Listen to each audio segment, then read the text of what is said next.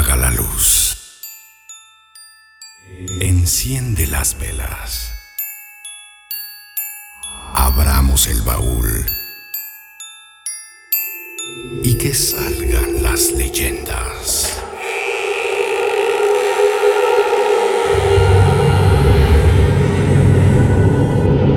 El baúl de las leyendas.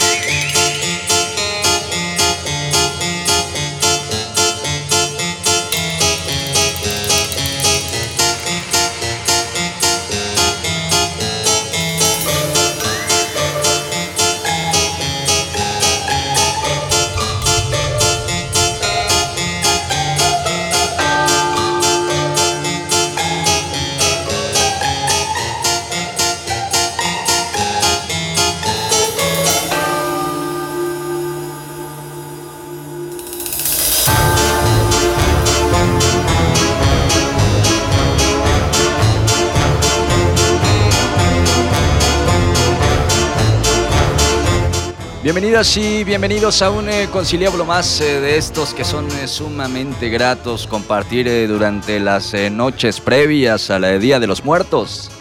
Nos encanta sentir eh, reunida la familia leyendera y queremos eh, corresponder eh, a tanto amor, a tanto cariño con las historias más bellas que transmitían nuestros ancestros. Obviamente, esta noche es noche de contar leyendas. Yo soy Tomás Ramírez Moreno y les agradezco de verdad esta congregación, esta tertulia, este conciliábulo nocturno a la luz de las velas. Esto es el baúl de las leyendas. Esta noche vamos a platicar de mitos y leyendas de animales, así que preparen sus mejores historias porque ya estamos listos para arrancar.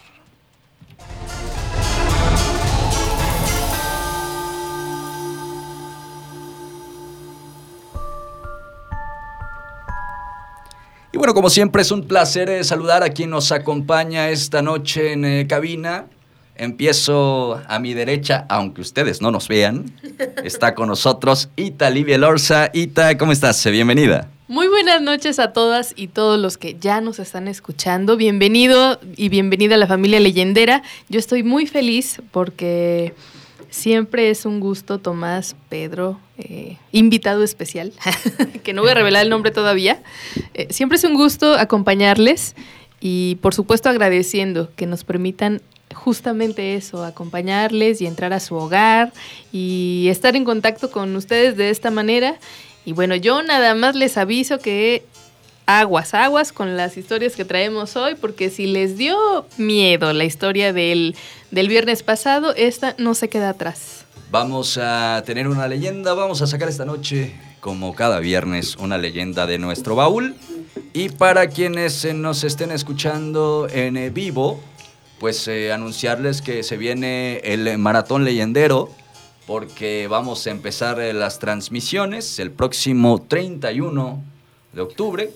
uno y dos de noviembre, así que no se pierdan este maratón leyendero que vamos a tener en esta temporada del baúl. Pedro Romero, ¿cómo estás? Eh, bienvenido a un eh, conciliábulo más. Buenas noches, muchas gracias y estoy muy contento, estoy muy feliz de poder saludarlos otra vez.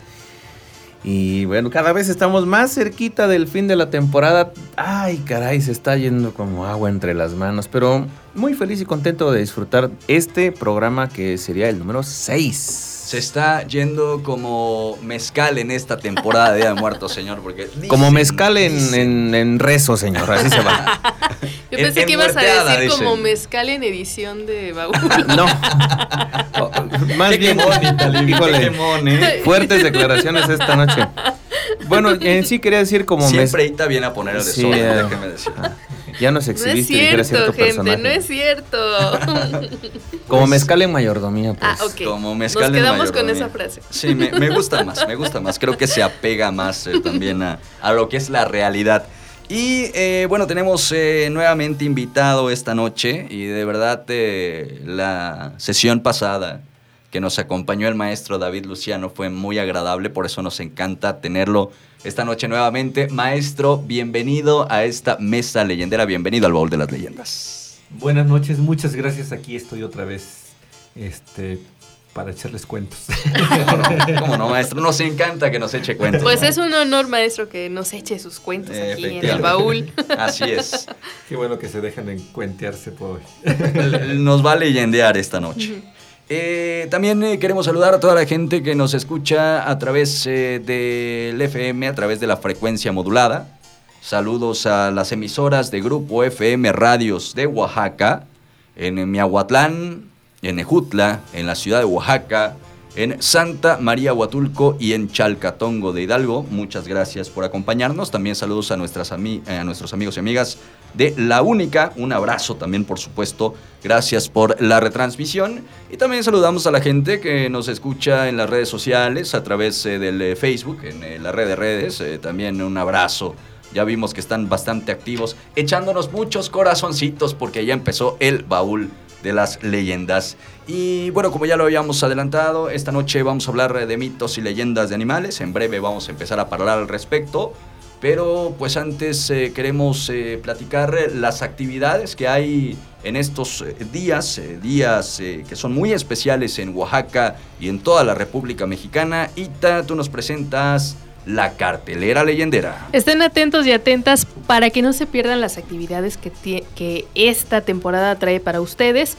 Y bueno, eh, yo los quiero invitar a ver, a presenciar la obra Muertos de Puro Gusto con nuestra querida Isabel Daza, mejor conocida como Ticha. Esto se llevará a cabo el treinta y uno de octubre en Oaxaca Centro y el primero y dos de noviembre también. Así que estén atentos, y el teléfono al cual pueden reservar esta obra que se llama Muertos de Puro Gusto del maestro Emilio Lome eh, es al nueve cinco uno, seis tres seis, cinco siete uno cinco, repito, nueve cinco uno, seis tres seis, cinco siete uno cinco.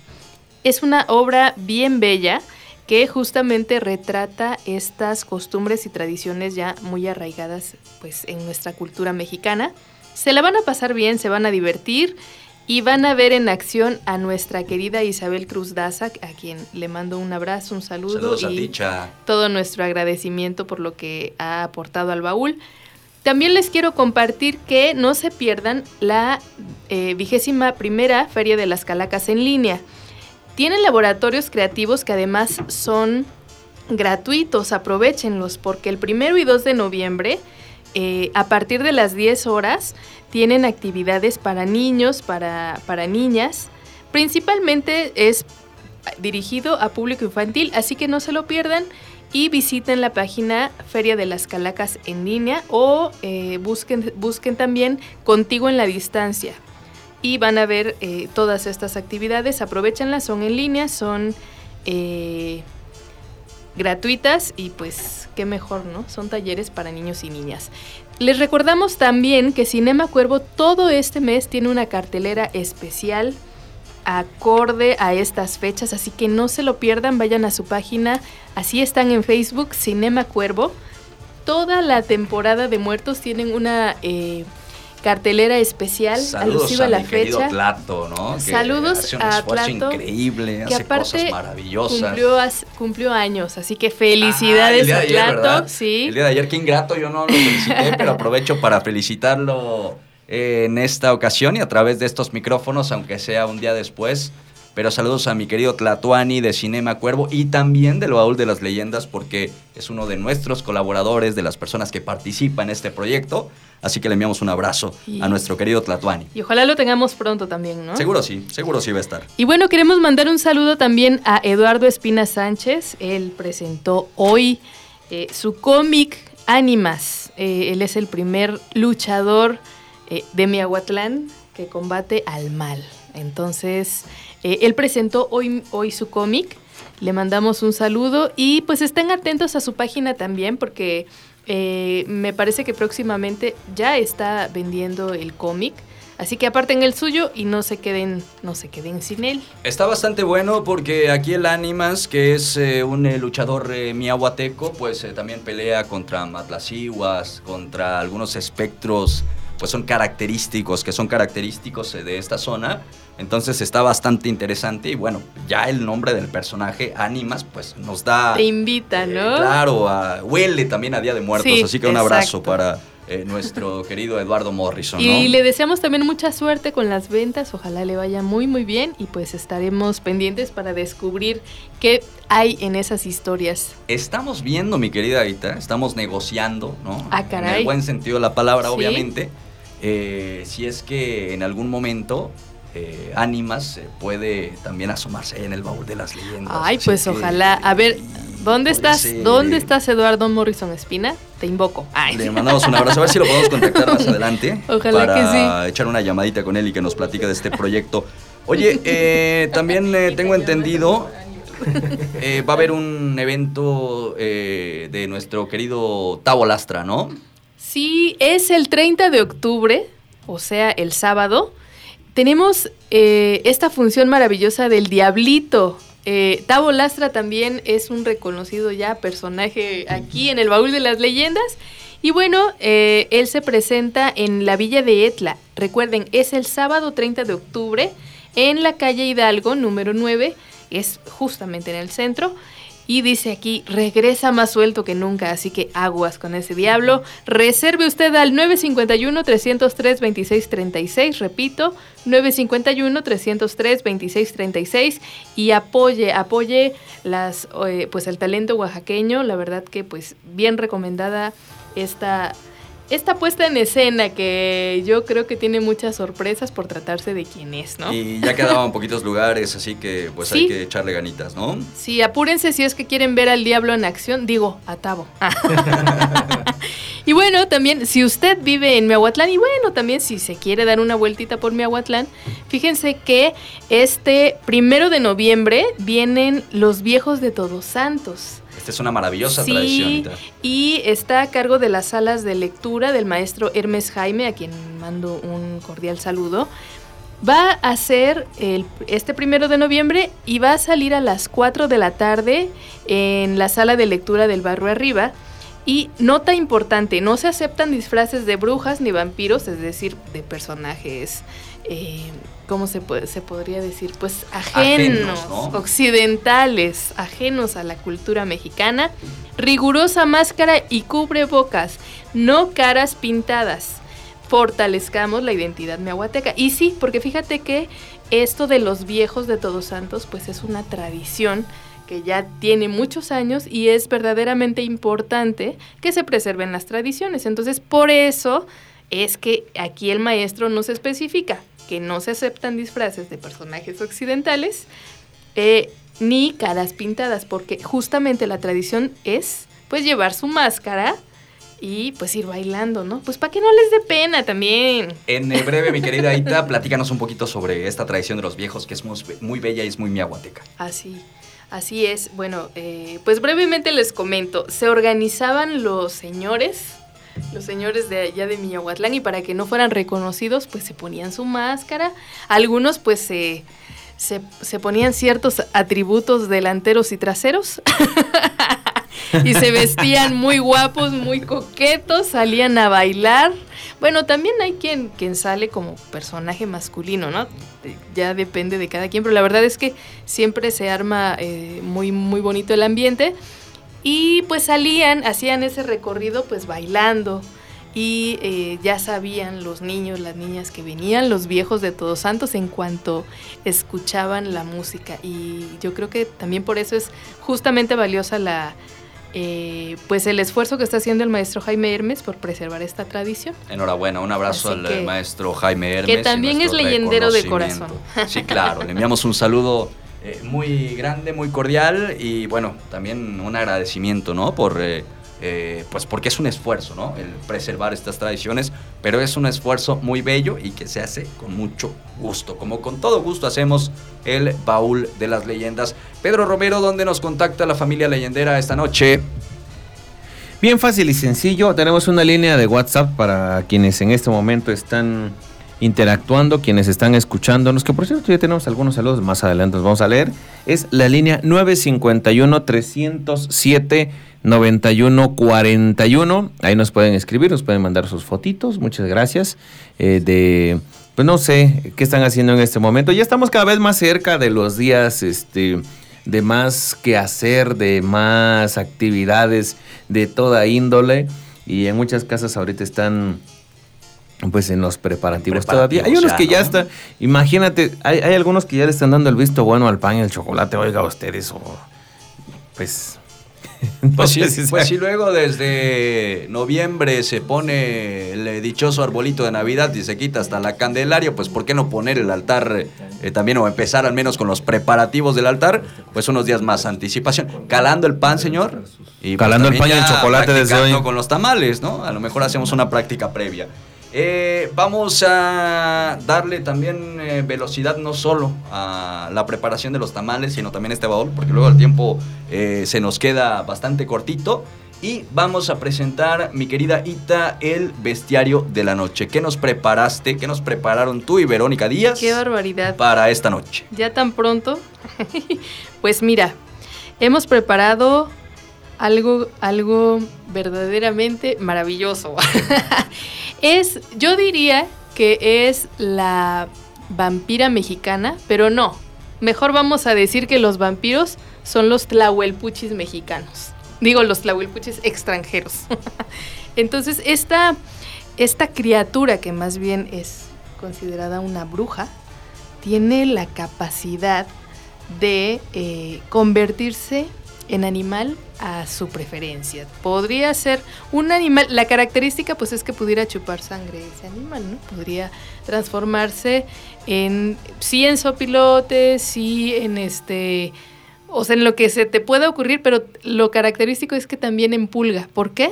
Pues porque esto le permitía el acceso más fácil a su presa, que pues preferentemente eran los bebés, porque se... Eh, decían ellas que pues la sangre de los bebés pues es mucho más rica y más nutritiva, ¿no? Sí, la semana pasada se introducían por las cerraduras.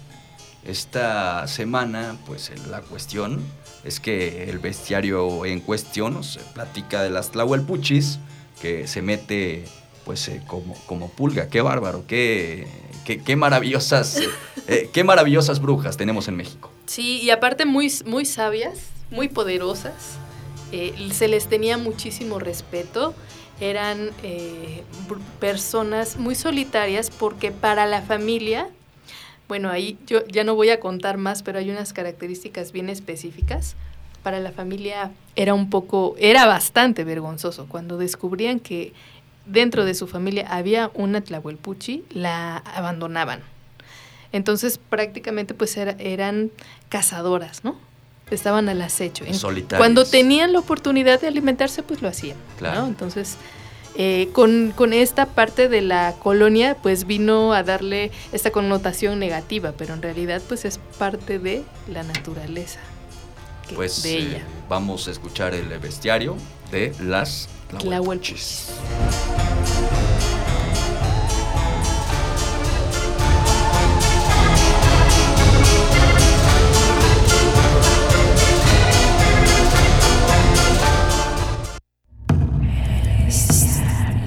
El bestiario, la gran enciclopedia de mitos y leyendas prehispánicas.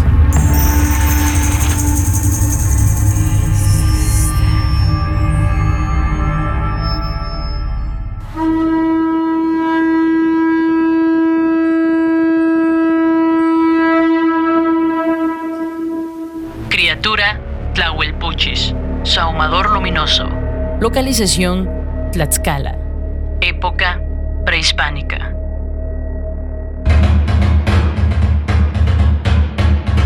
Tlahuelpuchis significa en náhuatl sahumadora luminosa. Una sahumadora es una mujer que porta un sahumerio o brasero durante las procesiones religiosas, y su tarea es básicamente echar humo. Las tlahuelpuchis son entes femeninos. Se conocían ya en la época prehispánica como brujas que tenían la capacidad de ser nahuales, es decir, de convertirse a voluntad en animales. Podían transformarse en fuego, o que lanzaban llamaradas a sus víctimas por la boca. Dice la leyenda que existen también hombres tlahuelpuchis, pero son los menos. Estas mujeres, aparentemente normales en la vida diaria, cuando nacieron y por razones desconocidas, recibieron una maldición. Alguien maldijo a su mamá estando ellas en el vientre y eso las marcó de por vida. Al llegar a la pubertad, específicamente cuando tienen su primera menstruación, sus poderes afloran y las llevan a convertirse por las noches en diferentes animales, sobre todo en aves y, específicamente, en guajolotes. Aunque es posible que también se conviertan en pulgas, gatos, perros y buitres. Una vez que adquieran la forma animal, emiten una extraña luminosidad con la cual delatan su presencia.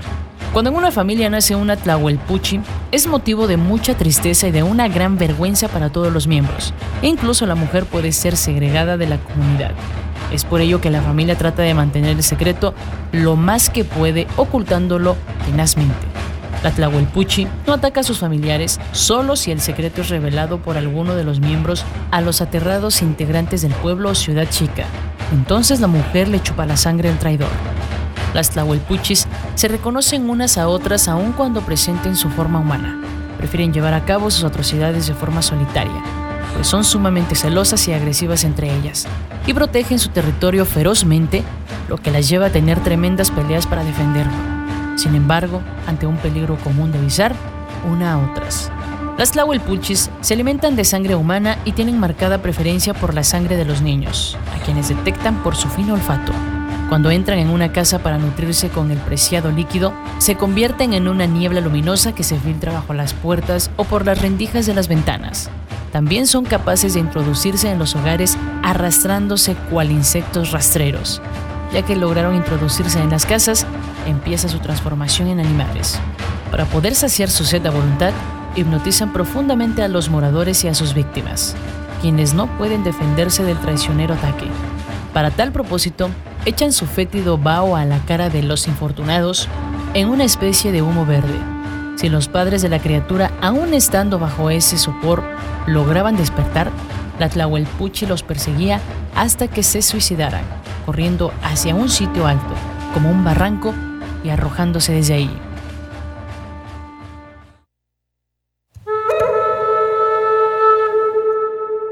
Cuanto más frío y lluvioso sea el tiempo, más ganas tienen las tlahuelpuchis de chupar a los niños. Las huellas que suelen dejar son moretones en el pecho, la espalda y el cuello, y en su cara puede verse una leve tonalidad púrpura azulina. Les gusta chupar la sangre de los niños tres o cuatro veces al mes, porque considera que a esta edad la sangre es mucho más nutritiva y sabrosa. Su hora preferida comprende el lapso entre la medianoche y las cuatro de la mañana. Es sumamente raro que chupen a niños y a las personas durante el día. Solamente lo hacen cuando la necesidad de sangre es extrema. Otra maldad que suele hacer es matar a los animales domésticos y de la granja, y arruinar las cosechas de los campesinos. Los poderes de las tlahuelpuchis son intransferibles, no se les pueden pasar a ninguna persona. Pero si una mujer chupadora llega a ser asesinada, el poder pasa al asesino. Si es muerta por algún familiar, entonces la maldición pasa a la siguiente generación. A fin de convertirse en animal o ave, las tlahuelpuchis se esconden de las personas o bien las hipnotizan para que no las vean cuando entran subrepticiamente en las casas, para llegar a cabo la conversión. Las mujeres preparan en el fogón de su hogar un buen fuego con madera de capulín, al que agregan raíces de agave, copal y hojas secas de zoapatle, planta medicinal de la mujer, que propicia el coito e induce al aborto. Cuando el fuego está en su apogeo, las mujeres caminan sobre el tecuil por tres veces de norte a sur y de este a oeste. Luego se sientan sobre el hogar y miran hacia el norte, al tiempo que sus piernas y sus pies se van separando del cuerpo. Antiguamente, cuando se descubría una mujer tlahuelpuchi en una comunidad, se la sometía a juicio popular y se la ejecutaba sin más trámite. La última ejecución de una tlahuelpuchi ocurrió en Tlaxcala en el año de mil novecientos setenta y tres.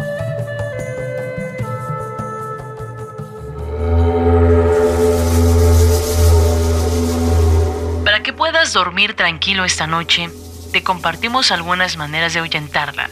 Se debe colocar debajo del petate o de la cuna de los niños una cajita conteniendo agujas, un cuchillo, alfileres, un trozo de metal brillante o unas tijeras abiertas, pues detestan el metal. Asimismo, se puede colocar en la cabecera una cruz elaborada con monedas o en su defecto un espejo. Cerca de la puerta se puede poner una cubeta de agua, lo cual también es un antídoto contra su presencia. Sin embargo, los tlaxcaltecas creen que lo más efectivo para alejar a las tlahuelpuchis es envolver dientes de ajo en una tortilla, misma que se coloca sobre el pecho del nene, o bien esparcir pedazos de cebolla alrededor de su cuna.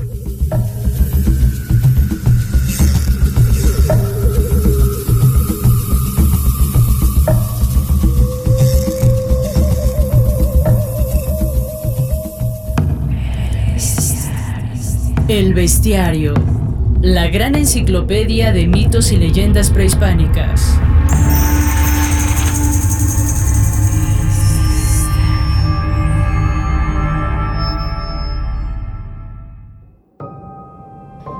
Era la noche del Día de Muertos. Por irónico que eso suene, el pueblo estaba tranquilo, engullido por la oscuridad. A lo lejos, un trote de caballos resonaba como aguacero, erizando a todo aquel que lo escuchaba. Todos los presentes tragamos saliva, observando llegar a jinetes negros que se detenían ante nosotros. Se trataba de mujeres de manos huesudas y con el rostro cubierto por una capucha. Sus voces roncas, estridentes y sensuales, empezaron a pronunciar nombres. Poco a poco, observé cómo los presentes subían a los caballos, temblando de excitación. Nuevamente no me llevaron. Solo me quedé mirando cómo transportaban a todos los demás a visitar a sus familias. Tal vez el próximo año, me dije. Un microrrelato de cuentos para monstruos de Santiago Pedraza. El baúl de las leyendas.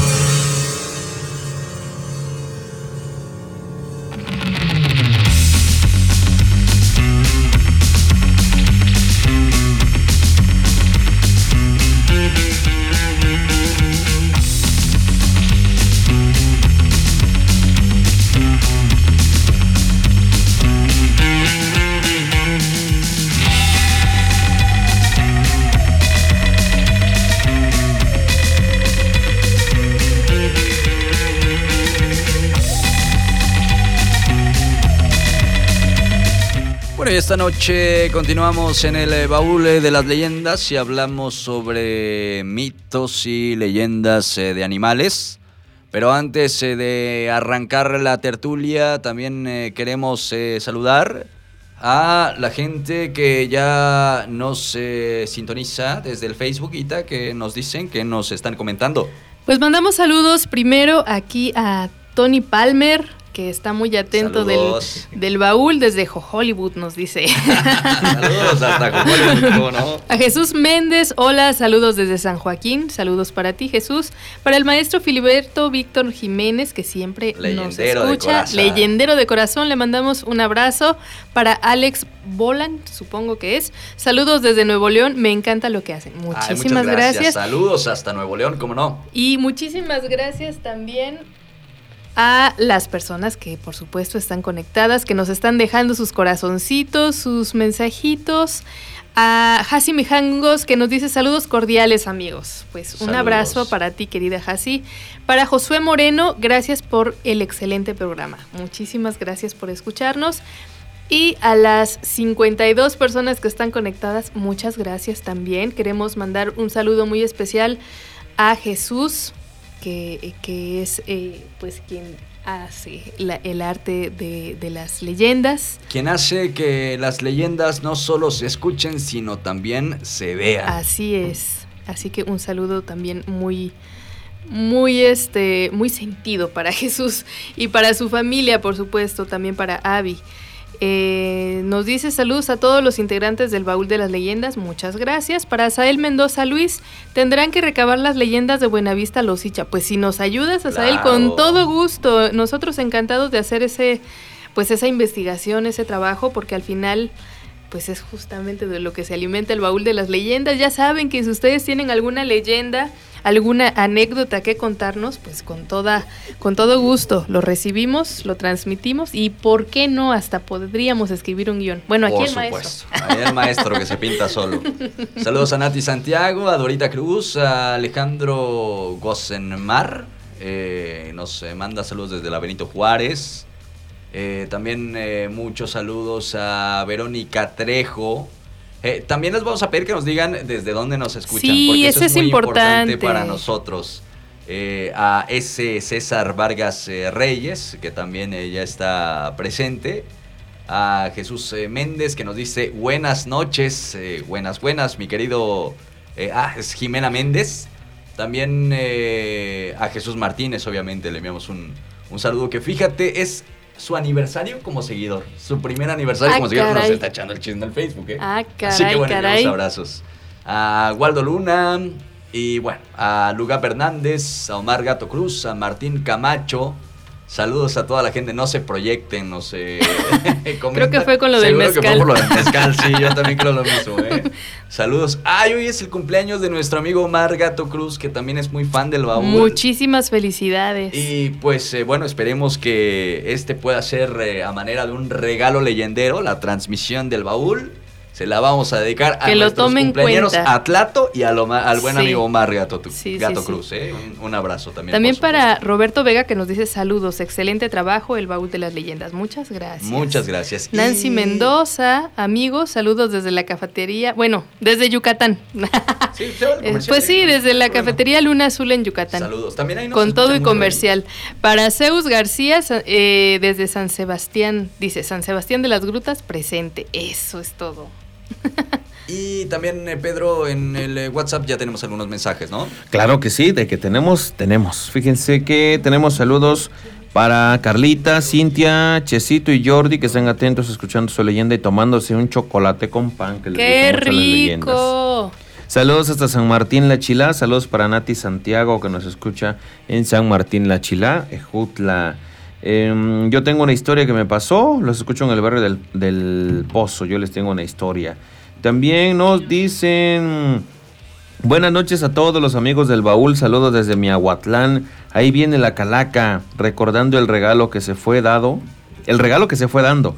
Don Adán Carballido sigue silbando con su sombrerillo, diciéndole a todos los amigos, ahí les dejo este baúl. Tengo de historias y cuentos de tradición para que nunca olviden a los viejos que contaban las historias de los pueblos con todo el corazón. Me dicen cómo nos ponemos de acuerdo y les mando lo que me contaron mis abuelitos de las leyendas de Buenavista Los Sichas. Saludos a Buenavista Los Sichas. Y también gracias. Qué bello recordar a don Adán Carballido, un leyendero de corazón, gran colaborador de este programa. Lamentablemente, pues el año pasado, eh, ya desde el año pasado Después ya no este se plano. encuentra con nosotros en este plano terreno.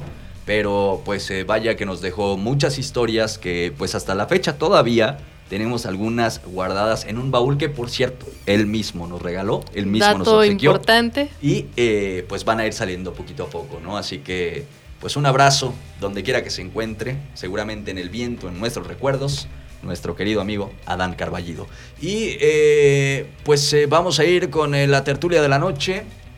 Cuando el tecolote canta, el indio muere. ¿A qué les suena esto? Hoy platicamos de animales y hay muchos dichos, hay mucha información sobre el tema, sobre todo porque pues dentro de este mundo leyendero animal también eh, podemos eh, visualizar eh, eh, muchos elementos que, que, que existen, que tienen que ver con el tema de las leyendas. Y bueno, el tecolote incluso llega a ser un animal que presagia la muerte, según la tradición oral. Esta es una leyenda maya, si no estoy equivocado en el dato, pero que bueno, que nos habla del Tunkulunchú. Eh, es eh, el tecolote, y esto que seguramente eh, lo hemos escuchado en muchas ocasiones. Cuando el tecolote canta, el indio muere. De hecho, déjenme comentarles que esta frase es una de las que seguramente nuestras abuelas, nuestros abuelos utilizaban eh, constantemente, sobre todo porque esta ave nocturna, cuando emite su canto, daba un presagio de muerte. Para nuestras culturas prehispánicas, el tecolote Eh, tenía una amplia relación con la muerte, incluso también con el nahualismo. Y pues eh, vaya que eh, también era una representación incluso de, de los propios eh, dioses del inframundo. Y para los mayas, el tecolote era conocido como el Tunkulunchú. Eh, según eh, la versión de la leyenda maya, esta ave era considerada la más sabia del reino de los pájaros, aunque era pues muy introvertida. Y en una ocasión, cuenta la leyenda, eh, este es el origen de, de, del dicho de cuando el tecolote canta, el indio muere. Cuenta la leyenda que en una ocasión el tecolote decide asistir a una fiesta y cuando las aves se eh, ven eh, llegar... Eh, Eh, con eh, sus eh, mejores plumas al, al tecolote, pues le ofrecen eh, de todos los manjares, le ofrecen eh, el eh, balché, que era esta bebida eh, alcohólica, eh, esta bebida espirituosa maya para brindar, pero pues el eh, Tunkulunchú, por ser introvertido, pues eh, no solía beber mucho, no solía eh, pues tomar eh, muchas bebidas embriagantes, entonces se emborrachó súper rápido junto con el resto de las aves. Y bueno, como todos los pájaros estaban haciendo mucho ruido, con sus risadas, con sus bromas, había un travieso joven maya que se percató de la fiesta y decide también unirse. Y al igual que las aves, el maya bebió balché, se emborrachó y empezó pues a hacer algunas bromas. Sin embargo, pues decidió ensañarse con el Tunkulunchú, con el tecolote, a quien comenzó a ridiculizar frente al resto de los pájaros, con lo cual eh, termina destruyendo su reputación. Dicen que lo hacía bailar y pues el Tunkulunchú no estaba acostumbrado, ¿no?, a ese tipo de, de situaciones. El Tunkulunchú se enoja mucho porque lo ridiculizan ante las otras aves y decide vengarse, no solamente contra este joven maya, sino contra todos los seres humanos. Por eso se dedicó a recorrer los cementerios, los panteones, hasta reconocer eh, con agudeza el olor de la muerte. Desde aquel entonces se dice que el Tunkulunchú canta con intensidad cuando percibe el olor de alguien cuya muerte está cercana. Y por eso, por eso el tecolote es un ave de mal agüero. Para nuestra cultura, para la cultura mexicana, eh, se le reconoce en algunas zonas como ave del mal y que tenía una relación eh, directa con el orden cósmico. Y precisamente en el sentido, ¿no?, de, de, de, de su existencia se remonta hasta la leyenda de los soles, donde Quetzalcóatl y su hermano gemelo Nahual Xolotl roban eh, los huesos o las semillas de la humanidad del inframundo, ¿no? Entonces, vaya que el tecolote es eh, un ave, un animal, en este caso un ave, que pues tiene mucho que ver con la muerte, con las leyendas, y bueno, con este bello dicho que seguramente muchos hemos escuchado: cuando el tecolote canta, el indio muere. No es cierto, pero, pero sucede. sucede. Así es, efectivamente. Pero hay muchos otros animales, ¿no? Así es, fíjate que también, bueno, yo no sé ustedes, pero yo he visto eh, que mucha gente toma por presagio las mariposas negras. Efectivamente. Las mariposas negras enormes. Eh, pues cargan este estigma de estar malditos, ¿no? O de, o de avisar cuando alguien va a morir. Esta creencia se originó en la época prehispánica y es que en, en programas posteriores vamos a ver un dato bien interesante de la mariposa obsidiana que pertenece eh, a, a la familia de los Tzitzimimes, de las Tzitzimimes, que se decía la mariposa obsidiana era una de las más poderosas y entonces también se tomaba por presagio cuando aparecía. Y por eso, pues, es eh, que mucha gente se atemoriza cuando las ve, ¿no? Porque podría significar que alguien va a fallecer. Yo hasta la fecha he visto, eh, o sea, es que siempre, o sea, como que me impresiona, ¿no? O sea, si, si voy a un lugar y la veo, sí, la verdad es que sí da miedo. Pero eh, hay otras muchas eh, personas que lo toman como más en serio y en cuanto la ven, pues entonces la empiezan mata, a rezar, ¿no? O, no, bueno, ajá, la, la corren, mata, pues, ¿no? Pero como una cosa más de... de mal agüero. Sí. Y de hecho, Ita, en, en náhuatl, el nombre de estas mariposas negras, que son, de, de hecho es una polilla, uh-huh. eh, eh, es una polilla, su nombre era Mictlán Papalotl, que es eh, la mariposa del país eh, de los muertos. Eh, también eh, se le conoce como Micpapalotl o mariposa de la muerte, o Miquipapalotl, que es mariposa de mala suerte. Desde allí, desde el nombre, pues ya empezamos eh, bastante mal. También se le conoce como Testahuapapalotl, que es eh, la mariposa del espanto. Y, eh, bueno, también es un nombre anglosajón, eh, no solamente es en nuestra cultura, en inglés es eh, la Black Witch o la Bruja Negra, y hasta su nombre científico incluso, que es la Ascalafa odorata, que, promi- que proviene del demonio Ascalafus, que es el eh, horticultor eh, de Hades, eh, el rey del inframundo en, en eh, la mitología griega, ¿no? Entonces, pues desde allí todo mal para, para esta polilla, para esta mariposa negra, porque pues hay mucha superstición que, que le envuelve y que ha, se ha materializado en, en eh, la muerte lamentable, eh, no de la gente, sino de las propias mariposas negras, porque mucha gente efectivamente pues eh, les eh, mata y pues al final es una inocente polilla que solamente eh, come eh, o bebe jugos eh, de fruta fermentada, y que para protegerse de los, depredado, de los depredadores, que en muchas ocasiones somos los seres humanos, eh, busca refugios eh, con eh, mucha sombra en las ciudades. Entonces, pues si le ven, por favor, no, no maten a estas eh, mariposas. Por ejemplo, en eh, Chiapas se le conoce también como colmoyote o colmoyota, y es eh, la misma mm. situación, ¿no? De que se le señala por ser algún tipo de augurio de muerte. Y fíjense, muy curiosamente, porque a pesar de todo lo que se, se le señala, ¿no? a, a esta mariposa, si tú la ves bien, si tú la observas eh, de, de, de cerquita, te vas a ver, eh, te vas a dar cuenta que si, si la luz eh, le, le, le toca, le, le pega desde el lugar eh, correcto, se ven eh, por ahí algunas eh, iridiscencias de color eh, morado, de color rosa. Entonces esta, esta polilla la verdad es que es bellísima, ¿no? Debemos de, de cuidarla y pues eh, de quererla. Y bueno, nada más eh, ya para comentar, eh, también eh, en las Bahamas se les conoce como las polillas del dinero, ya que está la costumbre de que si se posan sobre tu cuerpo te van a dar dinero, entonces mejor que se acerquen ah, las caray. Eh, estas estas polillas. ¿Dónde hay ahorita? Ahorita vengo. Vénganse para acá, polillas, por favor.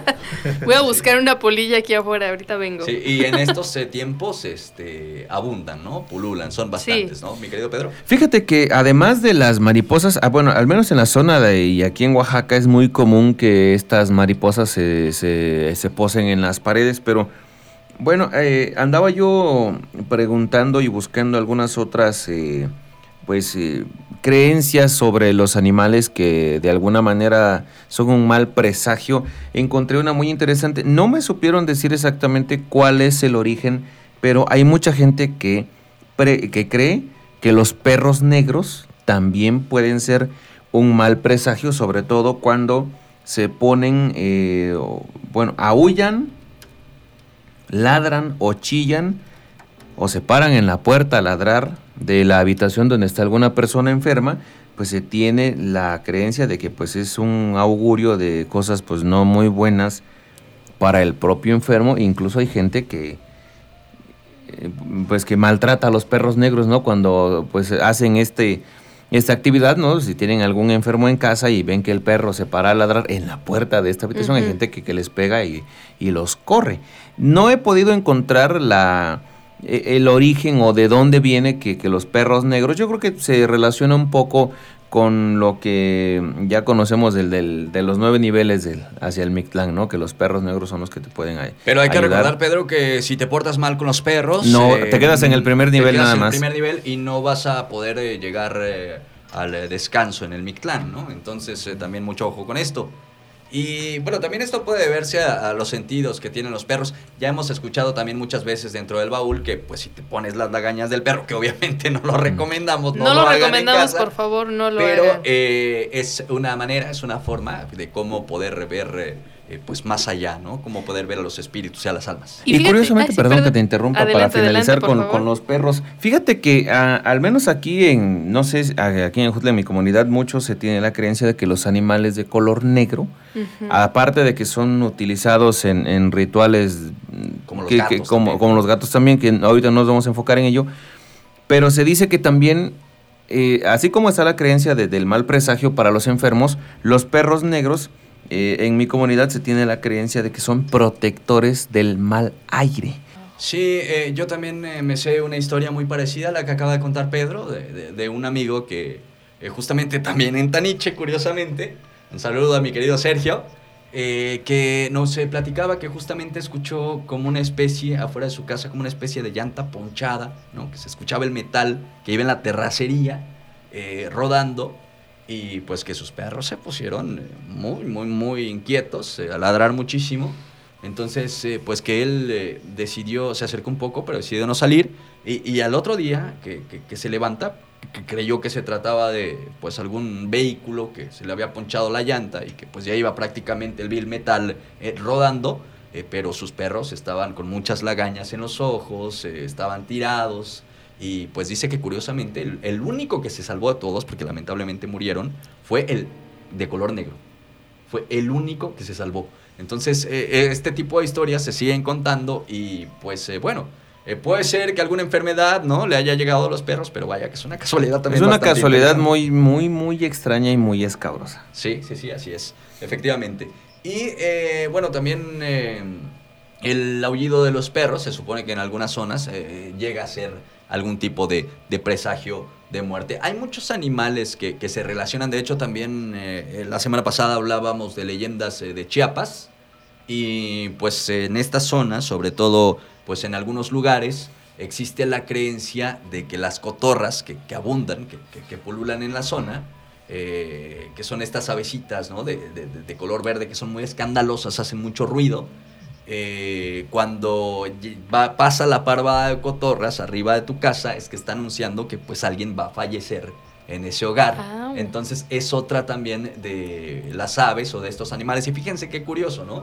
Ahí está el tecolote, ahí están las cotorras, los cuervos, que no son mucho de nuestra zona, pero que también las eh, lechuzas. Se relaciona, las lechuzas, las ¿no? lechuzas. Que, eh, que, que son eh, los anates, que es como mal llamado el cuervo mexicano, no son uh-huh. parientes, pero sí son muy parecidos, pero también eh, se relaciona mucho, ¿no?, con, con este tipo de leyendas eh, en estos augurios de muerte. Y pues ahí está el gato negro, ¿no? También escuché por allí que cuando ves eh, cacaraquear a dos gallinas, a manera como de que si están platicando, que eso también es augurio de muerte, eh, cuando un caballo se te queda viendo fijamente. Hay un montón de este tipo de, de, de, de leyendas, de historias que se relacionan con la muerte. En Losicha también existe una, bueno, eh, un amigo de Santa Catarina Losicha alguna vez vio dos, este, dos serpientes, este, o dos, dos culebras peleándose y trató de separarlas.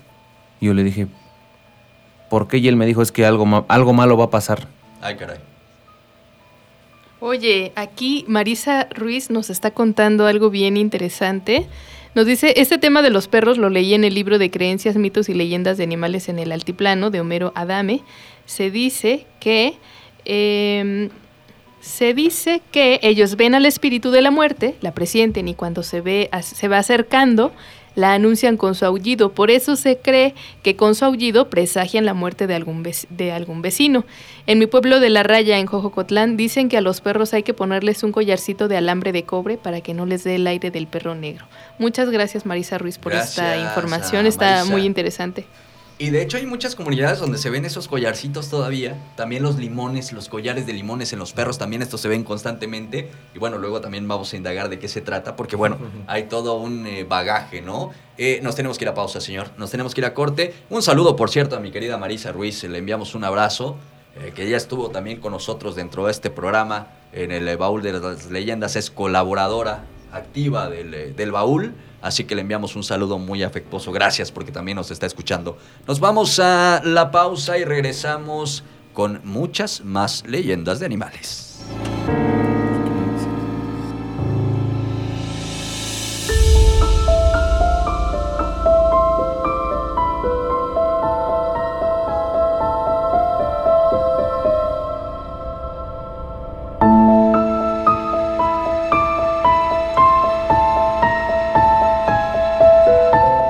En la pequeña mesa había velas, chocolate, guisados, pan y frutas muy variadas. Parado frente a aquella ofrenda, un hombre recordaba a su esposa mientras la nostalgia le daba pequeños mordiscos. Te extraño mucho, Esther. Quisiera poder hablar contigo una vez más, abrazarte, repetirte mil veces que fuiste el amor de mi vida. Quisiera poder darte un último beso. Uno que dure para siempre. Te extraño tanto. De pronto, en medio de la noche la puerta se abrió y una mujer entró a paso lento y delicado. El hombre la vio acercarse y pararse frente a él, sonriéndole con dulzura y mirándolo fijamente. «Ella también te extraña y lo sabes», dijo la muerte. «Ahora debemos volver. El tiempo se ha terminado. Dale una última probada a la comida, porque no regresarás hasta el próximo año». Un microrrelato de cuentos para monstruos de Santiago Pedraza. El baúl de las leyendas.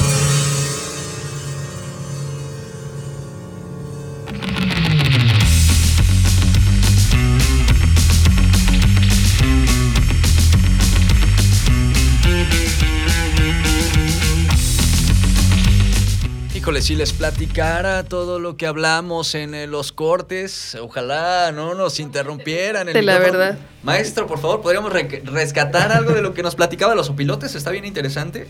Ah, con respecto a estos animales y los augurios, este y un poquito quizá con la herencia del, de la revolución en México y bueno, las luchas armadas que hemos tenido, decía mi abuela que Eh, si no, normalmente vemos a los opilotes que vuelan en círculos porque están buscando a sus presas.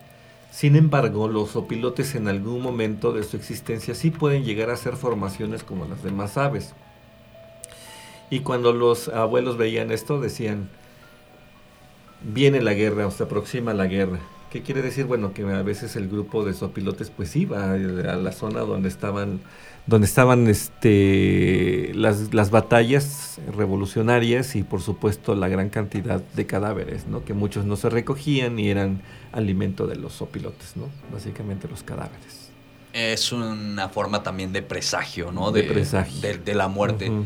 Pero también estaba el tema de las gallinas, maestro, ¿no? De, de, de las gallinas negras y pues... De las eh, gallinas que platican. Y de las gallinas que platican. Sí, este... Las gallinas ahora son muy, este... Bueno, eran muy recurridas para hacerlas limpias, ¿no? Y de hecho hay muchos animales que en, las, en los rituales de curación, rituales de sanación, se emplean para hacerlas limpias, ¿no? Eh, de hecho absorben esos malos aires que tienen los pacientes y pues lamentablemente muchos de esos animales mueren después de recibir, absorber el, el mal que radica en el enfermo, ¿no? Hay también, eh, maestro, animales eh, que tienen eh, poderes como tal, ¿no? Hay algunos animales que se les atribuyen eh, poderes sobrenaturales. Pues sí, yo creo que tiene que ver mucho con nuestras tradiciones eh, míticas mesoamericanas. Uno de estos animales milagrosos podría ser también el tlacuache, Eh, incluso eh, algunas culebras también, serpientes. Eh, no, si hiciéramos una, una, un listado de todos esos animales sería tremendo, ¿no? Por ejemplo, insectos también, que insectos o animales artrópodos como los alacranes, que si nosotros revisamos los códices, sobre todo mayas, el alacrán está muy relacionado con el fuego, porque la picadura duele como si te estuvieras quemando por, por dentro, ¿no? En la herida, ¿no? Entonces, por eso se tenía cierto respeto hacia los, hacia los alacranes. Y, por ejemplo, los mayas también veneraban mucho a las abejas, ¿no? Aparecen frecuentemente en los códices, ¿no? Es muy interesante revisar lo que es nuestra cultura este, eh, previa a la llegada de los españoles, ¿no? Con... Porque de hecho nosotros nacemos en días que tienen que ver con los animales y estos días nos acompañan tanto en el nombre y que pueden llegar a ser nuestros nahuales también. Que es nuestro momento. Tonali, ¿no? En este sí, caso, el tonali. ¿No? El, el tonali con el que pues cada uno nace, uh-huh, y que de acuerdo al calendario, no solamente cada año como el santoral, que uh-huh, el día de hoy, eh, que, que mucha gente tiene nombre... Eh, con todo respeto, algún nombre no tan agradable, ¿no? Porque nace en el día de, uh-huh, de algún santo. Pero, pues, eh, en el caso de, de del Tonali tenía, pues, eh, más que ver incluso con el propio calendario astronómico, ¿no? Uh-huh. Eh, y había, pues, un, una, una serie de condiciones para que te tocase, pues, cierto, cierto animal, el que fuera tu Tonali. Ajá, por ejemplo, eh, relacionados con los eclipses, eh, por ejemplo, los niños que nacen con labio este, leporino y paladar hendido, que son cosas distintas, pero por ejemplo tenía que ver, por ejemplo, eran hijos del eclipse o se les consideraba como niños conejo, porque estaban, nacían, el paladar hendido se parece mucho a la trompita wow, del conejo. Este, este es Entonces son niños conejos y tienen relación con la luna. Wow. Eh, entonces, eh, igual no es tan, no era como en la actualidad, porque los niños conejos, los niños con este nacidos durante los eclipses lunares, pues eran venerados, eran, eran otra, otra forma de ver, ¿no?, que tenían nuestros antepasados, ¿no? Incluso igual, por ejemplo, lo, las personas que padecían enanismo eran como deidades también de cierta manera, ¿no? Sí, porque pues al final eh, eran eh, los eh, distintos al resto, ¿no? Algo, uh-huh. algo especial eh, creíamos, ¿no? Que, que había. Y bueno, otro, otro de los animales eh, que también eh, son animales de poder en nuestros territorios es el coyote, Pedro Romero, y sobre todo, sobre todo en esta comunidad, en esta población, eh, y, y en el Valle Central y en la Sierra Sur, eh, pues se habla de un amuleto que se llama el anillo del coyote, que tiene una historia bien interesante, Pedro. Así es. Eh, bueno, eh, desafortunadamente muchos coyotes han, han muerto y esa ya es esa es la parte más, más negativa por la creencia que se tiene que, eh, bueno, cuando a una persona le va muy bien, ¿no?, en algunos aspectos económicamente o incluso sentimentalmente, ahorita ya caeríamos en otras prácticas. Hasta que tiene suerte en el azar, ¿no? En suerte en los juegos de azar es porque dicen trae el anillo del coyote. Hay mucha gente que afirma y que dice que pues hay gente que le ha vendido esta pues esta creencia, esta creencia, ¿no?, y que le han traído, ¿no?, el famoso anillo del coyote, y que a partir de ahí empezó a cambiar su suerte, que tiene Eh, pues suerte con las mujeres, en el juego, dinero, trabajo. Oye, aparte lo venden carísimo, Pedro. Bueno, lo vendían. Yo espero que a la fecha ya no lo venden. Pues desconozco. Hasta hace algunos años todavía se hablaba de miles de pesos, ¿eh? Wow. Incluso hay otras supersticiones que tienen que ver mucho con los, con los establecimientos comerciales. Alguien en alguna ocasión me preguntó si no sabía yo dónde había coyotes. Y le dije, pues es que a la comunidad ya tiene mucho tiempo que no vienen, ¿no? Y qué bueno que no han venido porque... Eh, cuando los coyotes bajaban a los pueblos a llevarse la, los animales es porque no había que comer en el campo, ¿no? No había conejos, no había demás. Y me decía, es que alguien me dijo que enterrando un coyote vivo en la puerta de mi negocio es, ay, me va cara. a ir muy bien, y yo sí lo haría. Y dije yo, bueno, ay, pues qué bueno que no sé, no sé. Qué le bueno digo, que no, no has encontrado uno. No, y no, no, no lo sé, le digo, no, no, no tengo. No tengo idea, ¿no?, de cómo realmente no estamos pensando cómo ir a, a agarrar un coyote vivo, ¿no? Entonces, pero hay muchos, pero ahí te va la, la otra parte, ¿no? Cuando los coyotes bajaban a, hacia las, a las comunidades, a los pueblos, pues eh, es un animal que está lleno de, de misticismo, porque se tiene la creencia que no es un animal, no es un cazador furtivo, no es como mencionar, no sé, un tigre, ¿no?, o que tiene una estrategia para... pues estrangular a sus, a sus presas, sino más bien que a los animales de granja se los lleva por voluntad propia, ¿no? Y que tiene la particularidad que echa a dormir a los, a los perros. Es el que, flautista de Hamelin de los animales. De los animales. Claro, decían, y las, comuni- las personas de, de, mi, de mi pueblo, Taniche, dicen que pues se puede llevar hasta becerros, ¿no?, y becerros grandes. Y hay quien afirma, dice, no, es que yo vi que el coyote se estaba llevando un borrego de, de tales dimensiones, pero que lo iba jalando del cuello y con la cola le iba pegando, ¿no? Y se lo, se lo llevó. Es una especie de hipnosis eh, de la que se habla con el coyote, que hipnotiza a los animales. E incluso eh, la gente que pues eh, vivió este tipo de situaciones donde el coyote, donde habían coyotes que llegaban pues a las comunidades, a los pueblos, eh, afirma que no solamente esta hipnosis es para los animales, sino que también a la gente la echa a dormir y luego se lleva a los animales. Pero vamos a escuchar una pequeña entrevista que hicimos hace algunos años, justamente sobre el anillo del coyote. La queremos poner con mucha responsabilidad, porque en ningún momento queremos fomentar que se vuelva a, manta- a matar a ningún coyote, sino porque es una práctica que se realizaba. Y bueno, queremos eh, reflejar lo interesante que es este animal, porque además eh, del anillo, que, que es una parte del propio coyote, eh, de, del cuerpo, de, de, de la osamenta del coyote, también eh, las orejas, eh, los colmillos y prácticamente de todas las partes del cuerpo del coyote hay diversos mitos. Vamos a escuchar esta charla del anillo del coyote.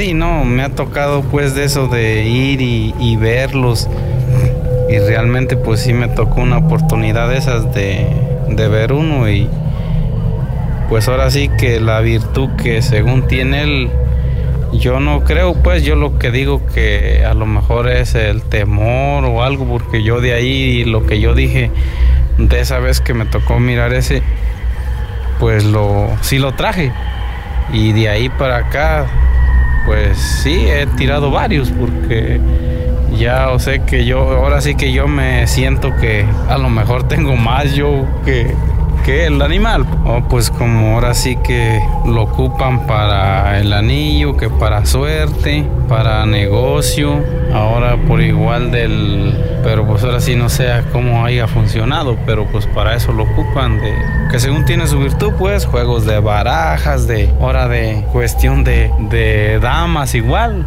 ¿Cómo se obtiene el anillo del coyote? Eso pues el que lo según el que lo trae, pues lo saca, lo corta, ya de ahí según lo que lo han tenido, eso sí dicen, ¿eh? Tener cuidado con ese, por la virtud según que tiene, cuidarlo, porque si lo llega uno a perder, hasta ahí, ahora sí viene al revés la cosa, pues, según de, por la virtud que tiene. Mala suerte. Mala suerte, como le digo, no, no, yo no, eh, ahora sí que nunca me he quedado yo con una parte de, de, de coyote, porque pues no sé, pero sí de que dicen que tiene su virtud, la, según que la tiene, pues según que por la virtud que tiene, él si mira uno, ajá, según que ya no le puede uno hacer nada, ajá, se queda uno como inmóvil, algo así. Otros se han puesto mal, creo, como le digo, lo real pues no, no se ha visto. ¿Qué es lo que cuentan del coyote? ¿Qué es todo lo que dicen, toda la superstición que hay? Que muchos, mire, unos van con lo del anillo, otros van por la cola, según que con la cola puede ir la manada de chivos allá y el que le guste lo saque, con así nada más lo va abriendo, sacando, y pues ese se, se lleva. Ajá, fácilmente. Ahora de eso de lo de la virtud, pues a lo mejor digo que sí, porque por aquí han, la otra vez llegaba uno y según quedaron cazándolo, y pues últimamente dormía la gente. Según le ponían guajolotes ahí amarrados de una mesa, creo, para dar si se dormían, y al final de por eso se les escapaba. Uh-huh. ¿Cómo, sí. ¿Cómo dormían a la gente? ¿Te platicaron? La cola la mueve y ya la gente se queda dormida, igual que los perritos, eso. Y di, dice un compa, me platicó a mí, le vendí un coyote así completo y dice que por probar fue, pues. Y sí, pero él como sabía, nada más sacudió y se fue. No, pues se armó ahí una bronca. ¿Y el anillo de qué es? ¿De dónde sale? ¿Qué parte del coyote es? Mire, unos dicen que la traen en la frente, otros dicen que la trae en donde pegan los, ahora sí que el brazuelo con la del cuello, otros dicen que la traen en la costilla izquierda. ¿Los colmillos para qué sirven? Según que esos dan suerte también, o sea que es el eso, según traen el, el colmillo y pueden pasar unos compas que tenga bronca y lo vienen buscando, según que nomás lo pegue y ya no, nunca lo vean, pues. ¿Lo buscan sí. mucho? Sí, sí los buscan, sí, sí, ahora sí que sí, sí los buscan, pero pues ahora sí que con esto de, de como la ley que se ha puesto durito, pues ya es difícil quien sale a, a cazar esos animales, ¿eh? Antes a lo mejor este, sí, sí se cazaba, ¿no? Todo lo que era así de campo, pero ahorita ya, ya está un poco difícil, ¿ya? ¿eh? ¿Alguna otra cosa que te acuerdas, alguna anécdota que te hayan contado del anillo del coyote? No, no se acuerdas de eso. No, no, no, no, no, no. Este, ¿y qué otra cosa me puedes contar de cuentan del coyote? De eso de que las, eh, la, las balas no... Oh, por la misma razón que el coyote eh, hizo de cuentas que cuando él presentó aquello que, que le pidió a Dios y lo presentó, él, él le dio un permiso, que digamos, ¿no? Entonces ese permiso no permite que lo dañan, pues, ¿por qué? Porque está protegido, es como si lo hubiera bautizado, vamos a, a suponer, ¿no? Que fue una, a lo mejor, quizás a lo mejor fue como un bautizo, lo malo, pues no va contra él, ¿por qué? Porque él está bautizado, vamos a suponer, ¿no? ¿Me puede contar si sabe como alguna historia de que le hayan contado ahí con el coyote, de alguien que no lo haya podido cazar? O de... Ah, sí, bastante, sí. ¿Cuál? Pues aquí había un, había un señor, como yo tengo muchas amistades con gentes de diferentes partes y hablamos de, de esos animales, que esos animales simplemente los han estado esperando, pues. Entonces me contaba un señor que él ya estaba con la escopeta, pues, y lo vio entrar de frente. y ahí lo viene viendo, ahí lo viene viendo, pero ¿qué pasa? Que se le, se le pega como un, como un sueño, y el animal va a traer lo suyo, y cuando se da cuenta que él, pues ya lo ve lejos. Ya si el animal, siempre sí se gana cazar al animal, pero agarrándolo en un punto, punto débil, porque tiene su punto débil. Siempre y cuando el coyote te mira, la arma no da fuego, eso sí, yo, yo lo tengo visto, pues. ¿Lo ha comprobado? ¿Le ha pasado? Pues ya fuimos, fuimos, cuando antes, pues cuando era más libre la cacería, ahí vamos, y nos tocó una, una ocasión que encontramos unos. Y, y sí, los correteamos allí, pero no tronaba el arma, que parecía de un juguete, pues, porque no, no, no, no funcionaba, pues, eso es lo que pasa.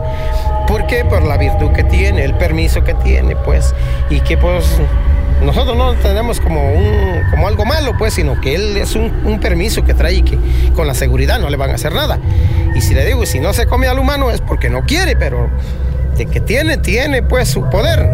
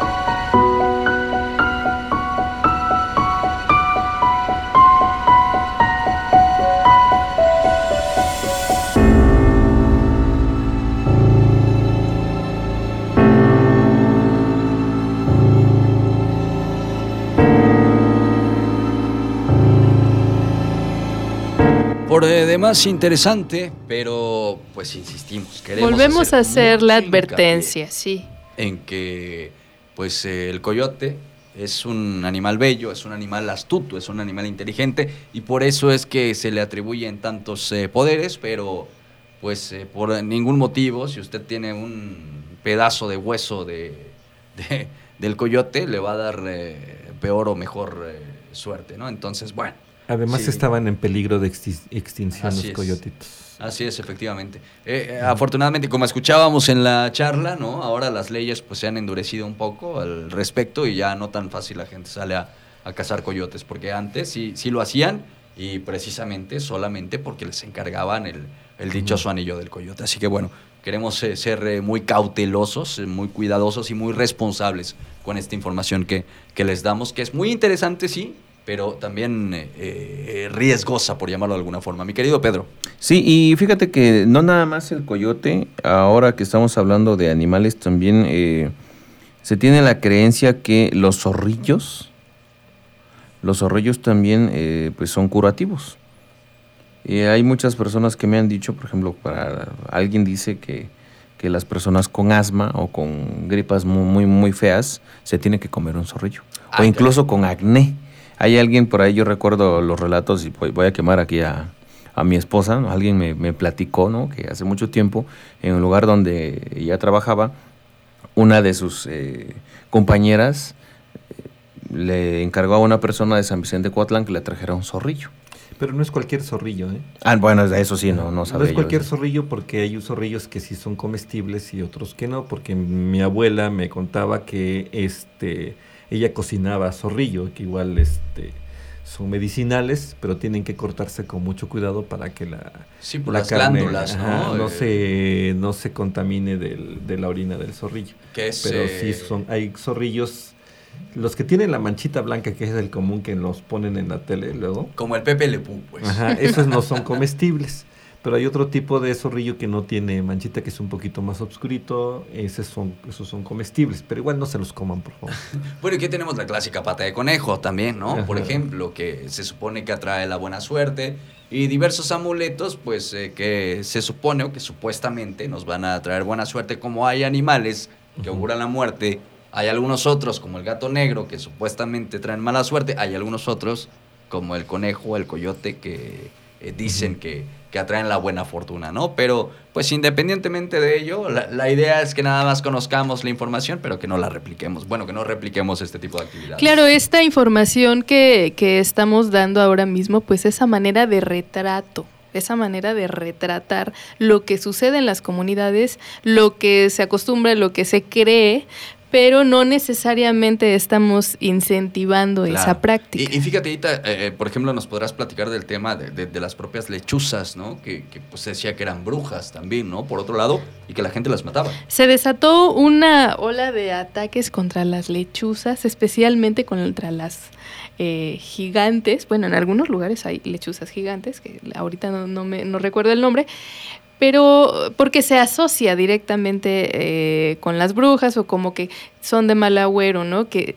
eh, de hecho aparece entre los eh, la lista de presagios de, de, del, del México antiguo, eh, que se decía que si se escuchaba charrear, me imagino que será este sonido de, ch, ¿no? de la lechuza sí, claro. sobre el techo, entonces quería decir que uno de los, famili- de los miembros de esa familia pronto iba a fallecer.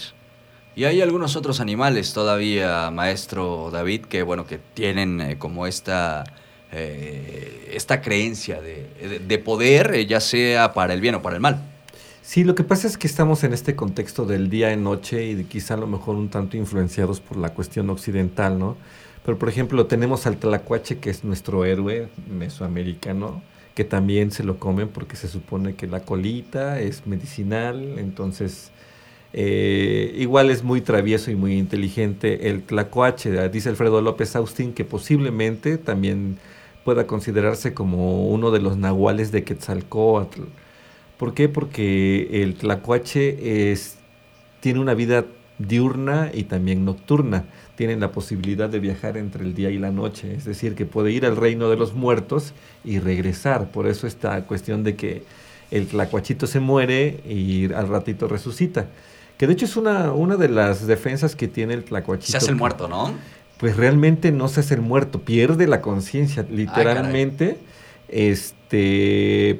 para que no sienta, ¿no? Y esté totalmente muerto, parezca muerte, pero dicen los naturistas que no, literalmente es como si él mismo se incentivara a un estado de coma y tiene una glándula que produce un, un cierto mal olor. Pues me desmayo, ¿no? Ajá, que, y es como una pestilencia, como si se estuviera descomponiendo. Yo tengo una experiencia uh-huh. eh, justamente con eso, eh, lamentablemente, bueno, no me sucedió a mí, le sucedió a mi hermano, que le mando un abrazo y un saludo, a mi hermano Daniel, eh, donde justamente, lamentablemente, uno de sus perros pues había eh, cazado un tlacuache, ¿no? También pues bajo este instinto, y pues él eh, ya se disponía a, a, pues, a, a, a tirar al pobre tlacuachito, ¿no? A, a ponerlo en una bolsita, ¿no? Para enterrarlo. Pues, a enterrarlo.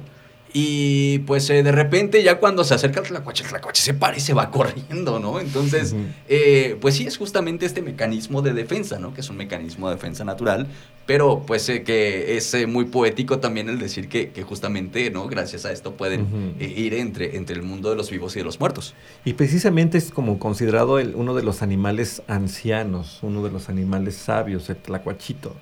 Entonces, del tlacuachito podemos sacar un sinfín de historias, ¿no? Muy tremendas ahí con, con respecto. Un día vamos a hacer un programa de LOL sobre el tlacuache, yo creo que vale la pena. Yo Fíjate creo. que acá, acá nos están compartiendo también, eh, según quien come tlacuache, tiene una vida muy longeva. Ajá, es lo que se dice. Sí, porque es el, es el anciano tlacuache, es el sabio. A él consultaron cuando se, se creó el mundo, ¿no? Entonces, él les dio algunas ideas de cómo hacer el mundo más divertido. Y, y hay te... que cuidar a los tlacuaches. Porque que, también, sí, eh, justo eso eh, iba a, a comentar. Que, Cuídenlos, que no los ataquen. este, O sea, yo sé pues que, que de repente pueden llegar a ser molestos si es que se roban a, a sus gallinitas. porque sí. Pero bueno, también nosotros invadimos su espacio. La verdad es esa, entonces tengamos también eh, un poco de consideración a estas especies que en algún momento donde, posiblemente donde estamos viviendo ahora, ellos tenían pues sus terruños, ¿no? Entonces, tengamos también uh-huh. consideración por estas especies que vivieron que eh, están aquí desde muchísimos años antes de que nosotros llegáramos, ¿no? Sí, nosotros a, a este lugar. Nosotros aquí les decimos tlacuaches, pero hay una variedad tremenda de tlacuachitos en, en varias partes de Mesoamérica. Son tlacuachitos porque son marsupiales, los únicos marsupiales de América. Y por supuesto que en Centroamérica les dicen desde otra manera, zorritos de agua, porque algunos son acuáticos, bucean y sacan su alimentito de, de los arroyos, pues, pero este... siguen siendo tlacuaches en sus distintas variantes y especies, ¿no? Y maestro, yo no sé, usted, eh, usted ¿qué considera que la gente relaciona esta longevidad que da el hecho de comer carne de tlacuache? Porque dicen que da la misma resistencia que ellos tienen, ¿no? Pues es, es, es que esta, es esta creencia de que vienen del reino de los muertos, que resucitan, ¿no? Entonces es como esta magia que quiere uno perpetuar en uno mismo, pero valga, ¿no? Nosotros tenemos un ciclo ya preestablecido. Claro. Entonces, eh, además qué aburrido ser eterno, ¿no? Sí, eterno. Y además, eh, curiosamente, estos, eh, estos animalitos son animales de batalla, aguantan picaduras de insectos, eh, eh, de, pues de animales venenosos. Uh-huh. Sí, Yo sí, creo sí. que también por ahí va este asunto de que la gente crea que les da una resistencia algún tipo especial. De superpoder, ¿no? Sí, claro. Sí, son muy poderosos. Ajá, igual, por ejemplo, que los perros, los gatos también son muy maravillosos, eh, aunque no son tan originarios aquí de, de México, de pero, por ejemplo, tierras. Sí nos cuidan mucho. Los, los gatos matan serpientes, eh, mantienen limpia la casa de animalitos.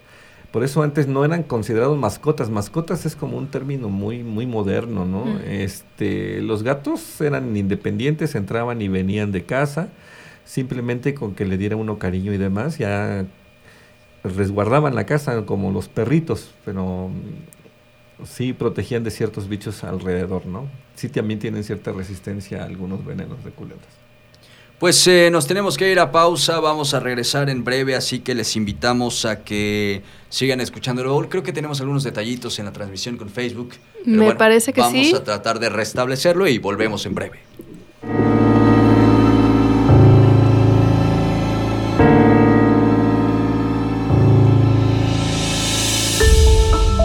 El hombre tomó un trago de tequila. Mientras hacía gestos, notó que un muchacho muy joven lo observaba. El hombre dio un segundo sorbo, sin dejar de sentir la mirada del chico. Finalmente, un poco irritado y casi con un gruñido le preguntó: ¿Quieres un poco? El muchacho se acercó rápidamente, con una sonrisa que parecía infantil. Gracias, señor. Es que a mí no me pusieron ofrenda. Descuida, en la mía también tengo mezcal. Y esa noche, entre velas y cempasúchil, ambos muertos se emborracharon. Un microrrelato de cuentos para monstruos de Santiago Pedraza. El baúl de las leyendas.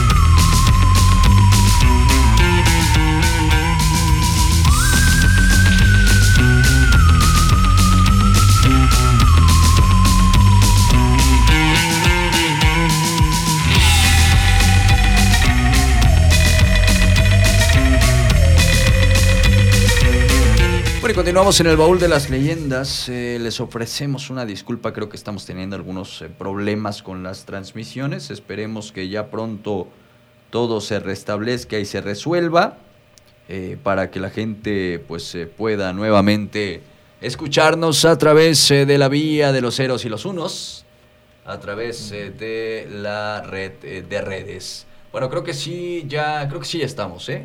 Espero que sí. Esperemos que, que sí. Sí, efectivamente. Bueno, a ver, cuéntenos, a, pónganos este, sus vamos likes. Vamos a esperar. Creo que regresamos, hicimos una nueva transmisión para la gente que, que pues, eh, bueno, no se perdió por allí. Tuvimos algunos problemas con la conexión. Eh, gajes del oficio por estar en eh, vivo y en eh, directo. Pero seguimos hablando del tema de los animales y, maestro, hay un dicho también, empezamos con un dicho, el de cuando el tecolote canta el indio muere, y también hay otro dicho muy popular en Oaxaca que es que está pariendo la venada. ¿Este de qué se trata? Pues más que de Oaxaca, yo creo que es en general de una buena parte de México, ¿no? No es, no es exclusivo. Y tiene que ver con esta cuestión del, del parto, del alumbramiento, y sobre todo porque el venado es un animal solar también. Entonces, eh, se supone que cuando la, la venada que está embarazada y va a dar a luz, eh, se rompe el, el saco, el amniótico, y se, se, cho, se chorrea el líquido amniótico, que se rompe la fuente, que sería la venada, es cuando da luz al, al sol, que es el venadito que están haciendo, que es lo que vemos cuando está lloviznando y está el sol este, en el horizonte, ¿no? Y bueno, tiene que ver esta, esta cuestión mística, es el sol, es el agua, que estábamos hablando ahorita de Italivi eh, aquí, con respecto a las serpientes y que el agua es un portal, por supuesto, porque tiene que ver con este el nacer, y sobre todo del astro que le da vida a todo en este planeta, ¿no? Que es el sol, ¿no? Efectivamente, y bueno, vaya que también eh, tenemos eh, algunos otros datos más. Creo que ya estamos, eh, creo que ya estamos ahora sí en eh, directo. Ojalá, Ojalá ya, que sí. Sí, ya, ya estamos, ya estamos, perfecto. Bueno, Pedro, tenemos algunos eh, mensajes de texto también a través eh, de la línea de contacto. Claro, tenemos muchísimos. Fíjate, nos escriben desde el Istmo de Tehuantepec. Por el Istmo, en mi pueblo existe el cadeji, una versión del cadejo del que hablábamos hace ocho días. Un perro negro grande de pelaje con brillo aterciopelado y de ojos chispeantes como si tuvieran fuego, y revuelca a los perros que se le acercan porque los perros se ponen a ladrar y hasta se le avientan. Yo ya viví esa experiencia y se siente muy feo. Omití el calificativo. Buenas noches, dice, estaba, fue una noche que estaba durmiendo en mi hamaca y podía escuchar su respiración del animal que llegó hasta donde estaba, pero nunca me atreví a moverme aunque el corazón me latía al mil. Era un niño cuando esto me sucedió. También saludos a Gael, en, en, nos está escuchando en Baja California, dice que ahí también hay muchos búhos. Y nos preguntan, yo tengo una historia del barrio del Pozo, ¿a dónde se las puedo enviar? Quiero ¿Aquí al eh, teléfono está bien o en la página de Facebook, no? Sí, eh, recuerden que cualquier información que ustedes nos envíen la leemos, la compartimos. Y si el tiempo nos lo permite, hasta leyenda la volvemos. Bueno, es. Ficción sonora, mejor dicho, ¿no? Buenas noches, quiero mandar saludos para Coco Martínez, que está trabajando en la Tabiquera y tiene la radio a todo volumen. Saludos para Coco. Muchísimas gracias a Coco por poner el baúl de las leyendas y por eh, distribuir este contenido. De parte de su compa Miguel del Llano. Esto también. también es como compartirlo en Facebook, ¿no? Exacto. También subirle el volumen sí, es, es casi no? lo mismo, ¿no? Para, que lo, para que lo escuchen los demás. Es así como que escuchen lo que yo escucho. Pero bueno, eso está maravilloso, ¿no? Además, saludos para a todos los vecinos de, ¿cómo se llama? ¿Coco qué? Martínez. Martínez. De Coco Martínez. Saludos para todos los vecinos de Coco Martínez que nos están escuchando en este momento desde su bocina, ahí en la Tabiquera. Principalmente la carretera y los guamuches que están ahí cerca. Saludos. Saludos, los escuchamos desde San Bernardo, también desde San Felipe Yagachín, la familia Jiménez Hernández. También, ah, fíjate que nos escriben desde Coatecas. Y bueno, les resu- ahora sí que resumo el, el relato. Dice, mi abuelo caminaba de, después de una calenda de madrugada en Coatecas y en el camino vio un toro que estaba suelto. Entonces, mi abuelo se hizo de valor para seguir al animal y amarrarlo. Pero para su sorpresa, el animal cada vez se alejaba más de él hacia el monte y se iba haciendo más grande. Un toro. En ese momento mi abuelo, eh, dice, sintió un escalofrío y corrió del susto llegando a su casa con todos los padres. Lo sucedido les contaré más. Saludos desde Cuatecas Altas. Saludos. También saludos a Taniche, que nos están escuchando muy atentamente. Ya me perdí, por acá nos dicen. Saludos al buen eh, Yonais, que nos escucha desde tierras baja californianas. Saludos a Yonais. Nos preguntan si ya pasó la leyenda, porque no, apenas va, prendí la radio, va. Todavía no. Saludos desde Monte del Toro y nos avisan que se eh, cortó la transmisión. Ya pasó la leyenda porque apenas encendí mi radio viejo. Bueno, ya vamos. Ya Aquí vamos. vamos. En unos momentos más. Y hasta el momento acá nos quedamos, jóvenes. Bueno, en Facebook y tal.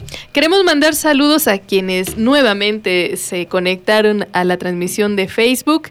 Y mandamos saludos, por supuesto, a Leonel Gómez, a eh, Lugab Hernández, a Oaxaquito Caleb, a Filiberto Víctor, a Adán Jared Pinacho y a Joana Ra, R A, a Joana R A. También queremos mandar saludos pendientes, quedaron de, de la otra transmisión, a Elmer Cruz, que nos está escuchando, a Yashila y a Cristóbal, hasta allá a Miahuatlán. Saludos. Muchísimos saludos. Un abrazo. Un abrazo también para Elmer, eh, de Informativo setenta. Cómo no, saludos, muchos saludos. Buen amigo, eh, gran amigo, el buen Elmer. Y de paso a mi querido Miguelito Nava, también le enviamos un saludo. Por supuesto que sí. Eh... Regularmente nosotros presentamos las leyendas porque las guionistas o los guionistas no están dentro de esta mesa leyendera, pero en esta ocasión, curiosamente, sí tenemos a quien elaboró el guión de la leyenda que les vamos a presentar a continuación. Por favor, maestro, ayúdenos a presentar la leyenda de la noche, de qué se trata y por qué se llama La Cuchibruja. Esta noche vamos a presentar un animal fantástico eh, que tiene que ver con un castigo, una maldición. Y yo creo que no puedo decir más porque si no se quemaría la historia y tendríamos que escucharla mejor, ¿no? Es un cuche, que es el, lo que representa la maldición esta noche, ¿no? La Cuchibruja. Es una leyenda este, que tiene sus raíces en el Istmo de Tehuantepec. En eh, La Venta, ¿no? Para ser específicos. Ajá, en La Venta. En La Venta. Así que saludos también a la gente del Istmo de Tehuantepec saludos que nos escucha.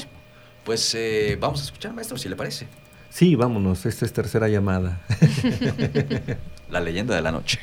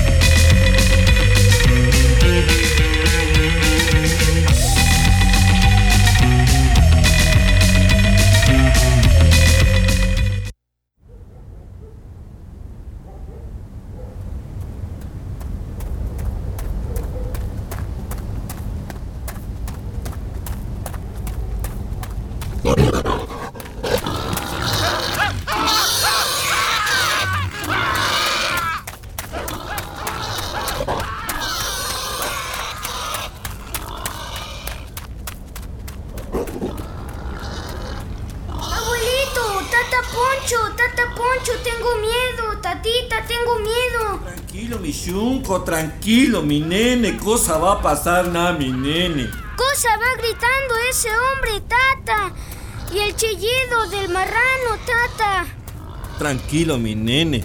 Seguro es ese tarugo de Vicente que ya se pasó de copas. Pues. Pero el marrano, tata, el marrano. Ya cálmate, mijo, cálmate. Es alguno de los marranos de los vecinos que lo mordió seguro el murciélago. Ven, quédate conmigo tantito aquí en la hamaca. Ya luego te vas a dormir a tu cuarto. Es que me dio mucho miedo. Tranquilo, mi nene. Te voy a contar una historia, ¿quieres? Sí, tatita. Pero solo si me prometes que no te va a dar miedo. Sí, tatita.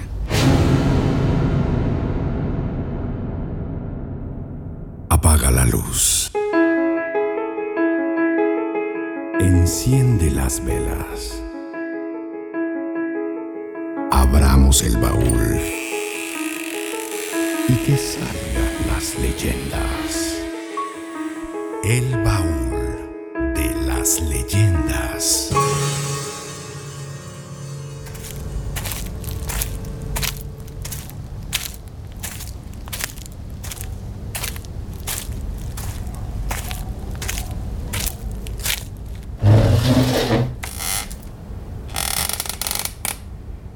Ay, Nami Shunko. Hace mucho tiempo acá en el pueblo de La Venta vivió una muchacha muy hermosa. Vino con su familia del otro lado del mar, allá pues. Aquí mero pusieron su hacienda, aquí mero pues. Entonces no había mucha gente en el pueblo y pues nosotros prietos y ellos güeros. Ay, na, tenía entonces esa muchacha apenas quince años, pues. Y por esa época y todavía ahora en algunos lugares, a esa edad ya era para que las muchachas tuvieran marido. Dicen que la muchacha era tan linda que los muchachos quedaban embelesados y nomás querían estar todo el día mirándola, mirándola, que su rostro era como el de la Virgen María, como la que está en el retablo de la iglesia.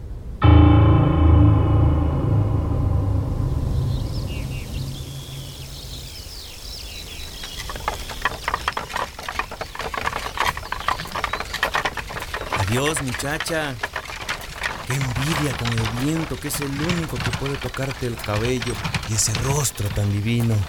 Ale, majadero, apartaos de mi camino. Mira qué atrevido de dirigirme la palabra.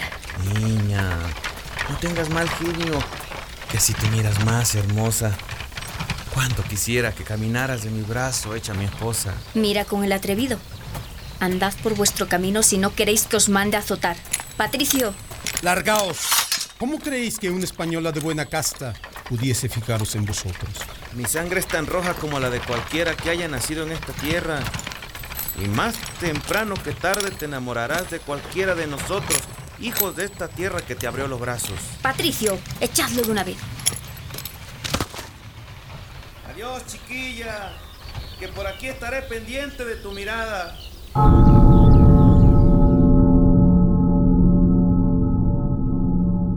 Debes saber, Michunco, que los cerros son moradas de los santos y de los demonios. Y por aquí, cerca de Paso Chivo, vivían Santo Niño y su madre. El santito salía a darse sus vueltas entre los caminos cuando escuchó a unos muchachos platicando.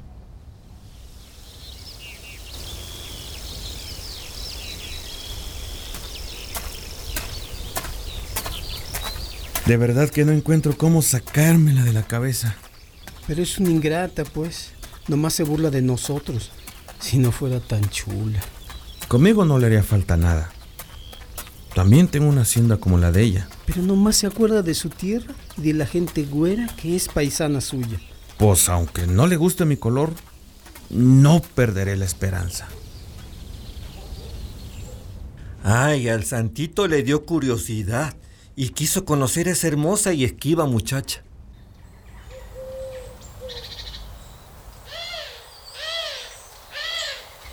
Madre, he decidido que quiero ir a vivir a La Venta. ¿Eh? Pero, mijo, ahí apenas ya hay gente. No importa, madre, seré su santo patrono. Ay, pero, mijo, hay muchos pueblos sin santo. ¿Por qué te has fijado en este lugar? ¿Eh? No te puedo engañar, madre. La verdad es que escuché que hay una muchacha en La Venta que es igual de hermosa que tú. Quiero conocerla. Y aunque me diga niño, yo ya quiero tener novia. Ándale, pues. Ve con cuidado, mijo.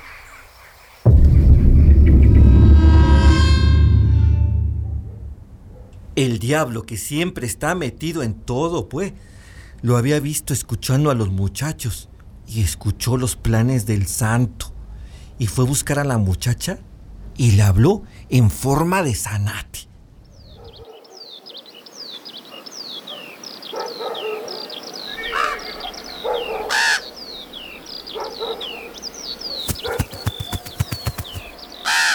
Isabela, niña, escucha. ¿Sois vos, pájaro?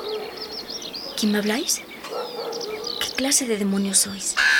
No soy ningún demonio, niña. Al contrario, te vengo a prevenir de uno. Pronto vendrá por el camino uno con forma de joven pretendiente, pero no te dejes engañar. Lo que quiere es robarte el alma. Debéis ser un ángel, así que os escucharé. Haces bien, niña. Deja que me acerque a tu hombro. Es Escucha bien, niña, y no olvides lo que te diré.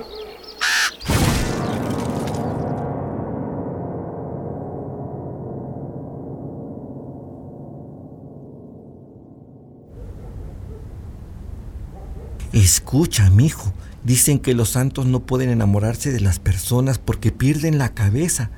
Se vuelven guitza. Si ya de por sí la gente es medio guitza y un santo así, pues qué destino nos espera. Santo Niño, cuando vio a aquella niña tan hermosa, no pudo resistir y quedó encantado de ella de inmediato. Los santos son ingenuos a veces y muy directos. Así que pensó que la muchacha luego, luego le iba a responder que sí.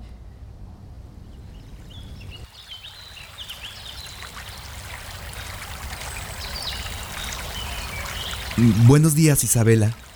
No había visto a nadie más hermosa. Me he enamorado de ti y quiero que seas mi esposa.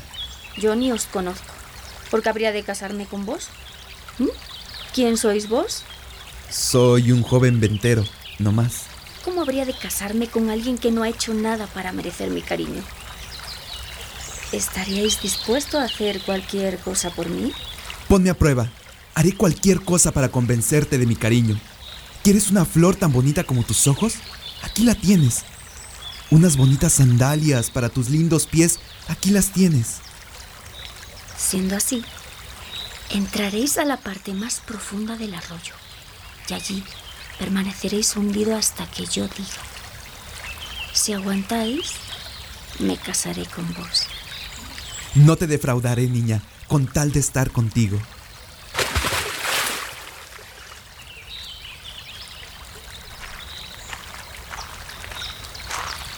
¿Cuándo aprenderéis que yo no soy para ustedes venteros? Yo soy castiza de piel blanca.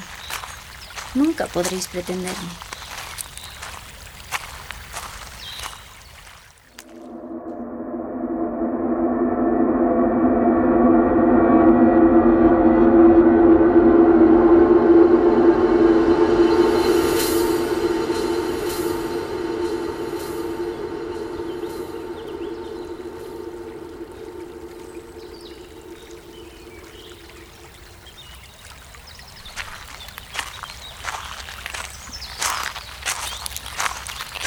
Ay, mi hijo ingrato, ¿dónde te has metido, chamaco?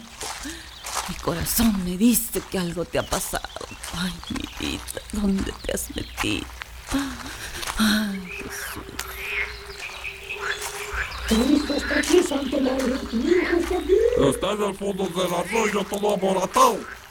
Está en el fondo del arroyo. Tu hijo está aquí, Santa Madre. Y está todo morado. Está en el fondo del arroyo.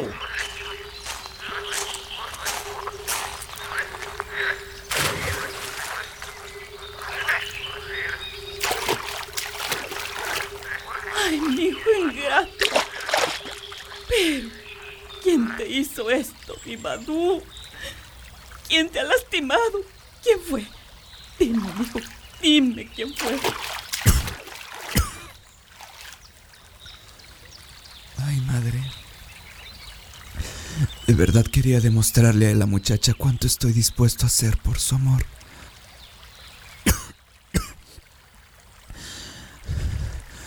Todavía quiero casarme con ella. Ay, na, aquí están metidas las manos del demonio. Hijito, pero mira cómo estás. Ven, ven. Voy a sanar tus heridas, mijo. Me dirás quién te engañó.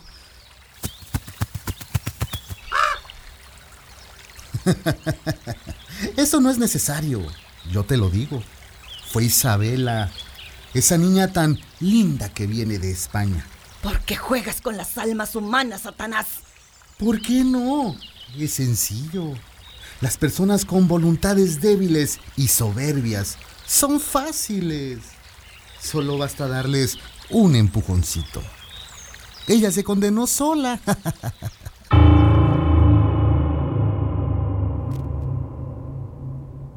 La santa bajó al pueblo vestida de tehuana para que no la reconocieran.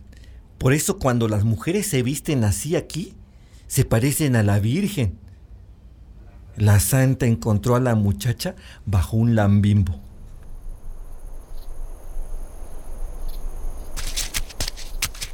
Viapa dice Caru, pero cadí cañi queña cañi. ¿Por qué le hiciste eso a mi muchacho? Mujer, ¿quién sois? ¿De qué muchacho habláis? Mejor iros antes de que os mande echar. Pobre niña, que te engañas sola. Tú, niña ciega, de corazón hueco y frío, no supiste reconocer quién te habló.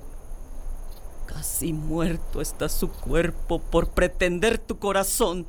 Ah, el joven ventero que se ha metido en el río. Ay, hombres tontos estos de aquí. Les he dicho hasta el cansancio que yo soy castiza pura. Ningún ventero puede pretender mi corazón. Pobre niña, tú te has condenado. Te han enseñado a no ver el color del corazón. La tierra pinta mil colores la piel que refleja la labor del campo. Y tú naciste de esta misma tierra sin importar dónde. No os conozco. ¿Por qué me habláis de esa manera? Muchacha, qué pena de ti. Tu soberbia te engaña. Le has dado más valor al color de la piel que al corazón. Tanto así que permitiste que el diablo te engañara y despreciaste la vida de un santo.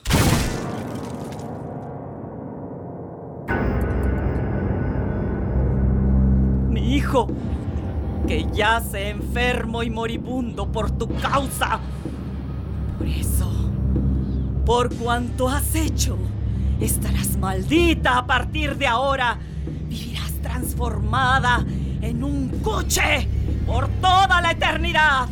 Mujer de día, puerca por la noche. Husmearás con tu trompa entre el lodo y la mierda hasta que encuentres aquel que te pueda dar el perdón. No, no, por favor, no.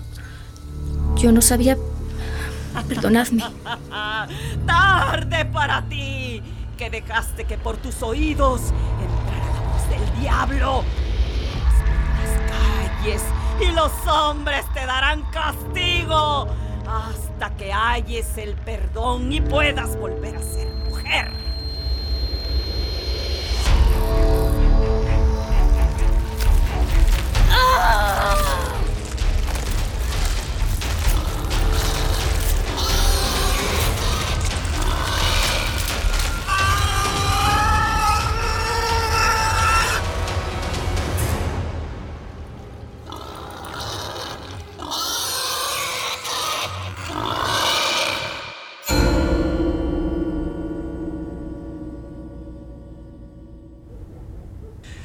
Ay, mi shunko. Y con esa maldición, la muchacha ha vivido por siempre. Muchos creen adivinar qué mujer es. Muchos creen haber visto por la noche una cucha grande, con ojos brillantes que camina por las calles. Otros durmiendo en sus catres, ay, creen que los han olfateado por la noche. Ay. Algunos desvelados dicen que la cuchibruja los ha perseguido y los ha revolcado en el lodo. Ay, mijo, pero todo eso es solo un cuento, mijo. Solo es un cuento. Ayúdenme. Ayúdenme. Perdón. Perdón.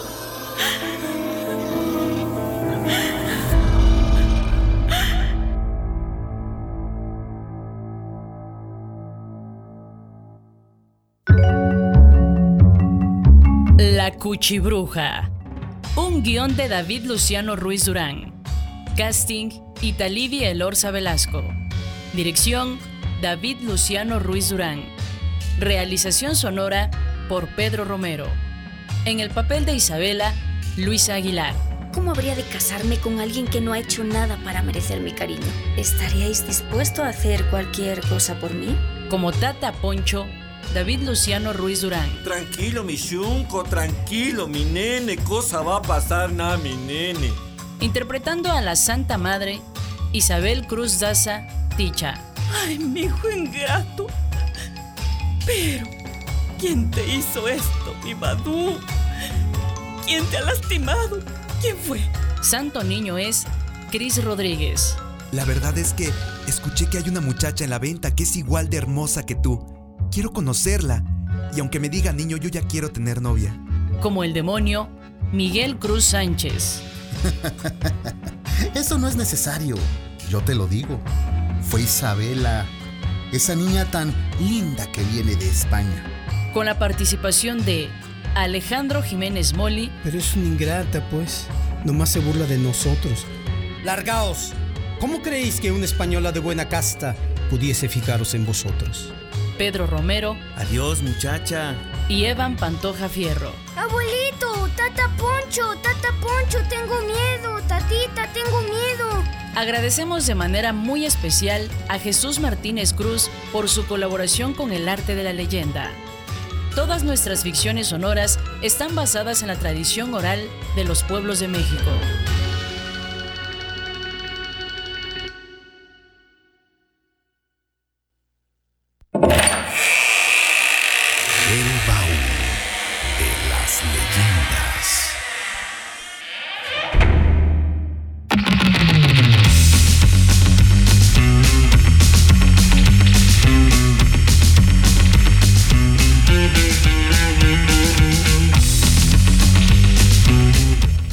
Aplausos para la Cuchibruja esta noche, por favor. ¡Qué bárbaros! Qué buena leyenda salió del baúl. Y eh, pues es una historia que la verdad desde que la conocimos nos enamoró. Gracias, maestro David, en el guión. Gracias, señor Romero, en el diseño sonoro. Gracias, señora Italivi, en el casting. Y a todos, eh, a todos los actores y las actrices de verdad que participaron. El caso de Evan también es eh, un... pequeñito que pues les vamos a platicar la historia. Trae el porque de hecho en las venas, ha participado niño. Ya en algunas de las leyendas en esta temporada. Es nieto de, de, de nuestra querida Isabel Cruz Daza Ticha, ¿no? Que, que es este ya eh, una actriz que pertenece a este universo del baúl de las leyendas. Pero Evan venía eh, a acompañar a Ticha, ¿no? Él Nada venía, a acompañar, venía a, su abuelita, a acompañar a su abuela a ver cómo se grababan las leyendas, pero de repente que le decimos, véngase para acá, pásele para el micrófono. Y la verdad es que eh, ya lleva dos y le falta una el próximo domingo. Sí, lo van a escuchar y ay, ay, ay. Qué bárbaro, qué revelación fue ese niño, sí, claro, ¿eh? De verdad. Sí, claro. Si nos estás escuchando, Evan, felicidades. Muchas felicidades. Y también muchísimas gracias a Isabel, quien fue quien trajo aquí a, a Evan. Y bueno, también eh, tuvimos eh, ya el eh, baúl es eh, internacional, mi querida Ita, porque tuvimos actriz española, ¿no?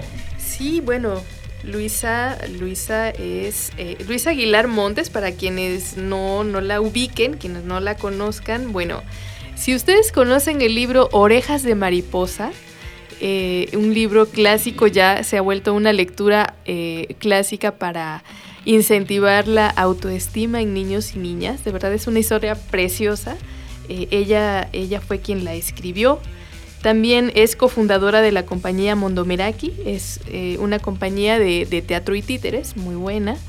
Y también eh, pues se ha destacado como escritora, como escritora, perdón, ha recibido diferentes eh, premios.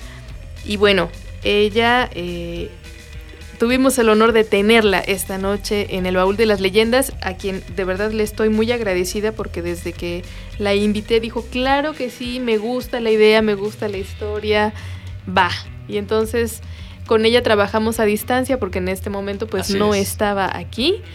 Eh, no se podía, se grabó justamente en plena pandemia su participación, pero mira, esa es una de las cosas eh, pues que se agradecen, ¿no? Finalmente esta pandemia también nos, nos hizo buscar otras maneras de conectarnos, otras maneras de enlazarnos con gente valiosa para este proyecto y mira, este fue el resultado y pues si nos estás escuchando, eh, Luisa, muchísimas gracias. Muchas gracias a Luis Aguilar, muchos saludos, quedamos eh, bien agradecidos y bien contentos con su participación esta noche.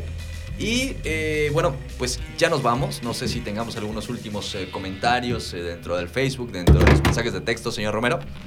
Que duró muy poquito. Lo que pasa es que ya, ya nos acostumbramos a que las leyendas le tiran a la media hora. Sí, ¿verdad? Sí, este Oye, pero... un poquito más pequeñito. Eh, ¿veinte minutos? Cortito, pero bonito. O sea, la verdad estuvo muy, muy bella la historia. No tuvo desperdicio y bueno. Tampoco es corta, ¿eh? Yo, yo quiero recordarle no. a la familia leyendera que las primeras historias duraban... entre siete minutos. cinco y siete sí, minutos. Efectivamente. Oye, pues esa etapa a mí no me tocó. Pero pues eso también refleja eh, pues cómo se ha ido avanzando, claro, ¿no? Claro. En este proyecto. Así es. Y pues aprovechamos para mandar saludos a Raúl Castro, que nos dice: saludos desde Mérida, aunque tarde, pero ya los escucho. Pues muchas saludos, gracias por Raúl. escucharnos. Para escucharnos, para Kidme, a ver, Kidmesu Kesuko, ok, no sé si pronuncié bien. Para Daniel García Rodríguez, para Manitas de Cuche Matías, que saludos. Está escuchando este programa. Ella es Abby Matías, es una ilustradora y eh, pues ella Conte y que Jesús nada que Mar... ver con la Cuchibruja, no, no, no, ¿eh? Nada que ver. Ella y Jesús Martínez, este, pues so, son este familia. Estamos muy agradecidos. Y estamos muy agradecidos estamos muy con agradecidos. ellos. Eh, talentosa, muy talentosa Manitas de Cuche. Si usted no conoce su trabajo, vaya a su Instagram y vaya a su Facebook, porque luego ella comparte también lo que hace. También para David Hernández, saludos desde la Unión Zapata Mitla, y dice: me encanta. Pues muchas gracias. eh, Ojalá, ojalá esta leyenda haya eh, cumplido sus expectativas. Ojalá. Las mías sí. Ojalá también nos vayamos, este, pues poniendo atención en estos ruidos de la noche. Jesus, que de repente. Qué fuerte, dice Dagoberto Castro. Oh, pues sí. Oye, eh, acá nos dicen si no podemos adelantarlo de la siguiente semana. ¿Qué pasó? Oigan, no, no téngannos paciencia. Tienen que ver la cara aquí de Tomás y de Pedrito y sus ojeras. Las ojeras. Las ojeras. Las ojeras. Oigan, sí, no, sean, el diseño sonoro, sean pacientes, este, y, y téngannos, este, consideración, ténganles consideración a Pedro y a Tomás, que son quienes editan, y es bastante chamba. Fíjate que, pues, perdón que te interrumpa, ¿sí? Pero fíjate que van como cinco mensajes que nos piden que pongamos otra cuando nos vayamos. Ah, bueno, ah, no, bueno. Ah, no, bueno, también me están aquí advirtiendo que donde sale eh, paso obligado hacia mi casa, en la calle de Taniche, donde está un macuil precioso que... que ahí sale un cierto espectro. Eh, nos manda saludos al amigo Freddy García. Saludos a Freddy García. Eh, saludos, amigos, excelente trabajo, como siempre, de parte de su amigo Freddy García. Y que le saludemos a Julio Pachangas. Saludos a Julio Pachangas. ¿Quién? Bueno, ya después me contarán quién es Julio Pachangas. Julio. Ah, pues bueno, Julio, Julio Pachangas. Pachangas, sí, es verdad. Es como cuando decía, interpretando a Calimán, el propio Calimán. El propio Calimán, pues sí. Julio, Julio Pachangas. Pachangas es Julio Pachangas. Claro que sí. ¿Para cuándo La Llorona? Nos dice Adrián. Para pasado mañana. Pronto, para domingo pronto. treinta y uno de octubre. Téngannos paciencia, por favor. Que por cierto, para quienes sean fans eh, del eh, podcasting, del podcast... El eh, próximo domingo vamos a tener eh, también eh, la colaboración de nuestro querido... Eh, bueno, de verdad que eh, es un honor para nosotros comentar que va a estar eh, eh, colaborando el podcast Noviembre Nocturno con El Baúl de las Leyendas, que pues este es eh, de los podcasts más bonitos que hay en todo el mundo del, del podcasting. Así que les recomendamos que, que no se pierdan, ¿eh? No se pierdan el próximo domingo, treinta y uno de octubre, El Baúl de las Leyendas. Qué internacionales que andamos, sí, qué últimamente. Está usted poniendo la vara muy alta. Para... Qué bárbaro. Ya tuvimos a Luis Aguilar, vamos a tener también colaboración con Noviembre Nocturno, así que bueno, qué, qué barbaridad. Oye, nos contestó. Nos contestó Julio. Julio, Julio Pachangas. Saludos a mi querido Julio Saludos Pachangas. Saludos ahora. ¿Cuándo hasta vienes, Julio? Hasta Hollywood. Hasta También ahí nos escuchan con Hollywood. Un ¿Cuándo abrazo. vienes, Julio? Un abrazo. Seguro, este año no te he visto, ¿eh? Manifiéstate. Seguro viene pronto. Seguro viene pronto. Y trae la pachanga encima. Ah, bueno. Que, bueno para para Adrián C L, saludos y bendiciones. Nos dice para Janet Soledad Chávez... Hola, saludos a todos. Muchas gracias por su atención, muchas gracias por estar al pendiente del Baúl de las Leyendas. Recuerden que gracias a su eh, participación, dándonos like, compartiendo el contenido, dándose una vueltita por el canal de YouTube, bastante nos ayudan eh, con sus suscripciones, porque el hecho de que ese canal crezca pues también ayuda a, a este proyecto. Si usted dice, bueno, yo no les voy a, a donar, ¿verdad? Yo no voy a pagar este una mensualidad para el baúl, pero sí me puedo suscribir, puedo compartir, ¿no? Es, es como si nos invitaran un cafecito. Imagínense que se toman un cafecito con nosotros. ¿Cómo lo van a hacer? Bueno, suscribiéndose al canal de YouTube. Estamos así tal cual, El Baúl de las Leyendas. Búsquenos. Y pues eh, ya nos despedimos, eh, ya nos vamos porque ya es hora. Maestro David Luciano, como siempre, un placer que nos acompañe esta noche de Baúl, esta noche de Leyendas. Y ojalá la próxima temporada lo tengamos más veces en esta mesa leyendera. Muchas gracias, siempre es un gustazo estar aquí. Este, me entusiasma mucho que me estén invitando aquí y disfrutar de estas, estas tertulias y hablar del, de toda nuestra mitología, nuestras costumbres, nuestras tradiciones de lo oral. Y es maravilloso escuchar cómo participa la gente, cómo hace propuestas, cómo nos nutre de todos esos materiales. Híjole, y es un gran compromiso. Y pues un compromiso muy bien llevado, maestro, muy bonito, sin duda alguna. Italivi Elorza Velasco, gracias por una noche más de Baúl. Muchísimas gracias a ustedes, eh, es un honor para mí estar en, esa, en esta mesa hoy sentada con ustedes, compartiendo, platicando y, como dice el maestro, pues disfrutando de esta interacción que tenemos con la gente, sabiendo también que somos queridos por ustedes, eh, que, que nos apoyan, que nos escuchan.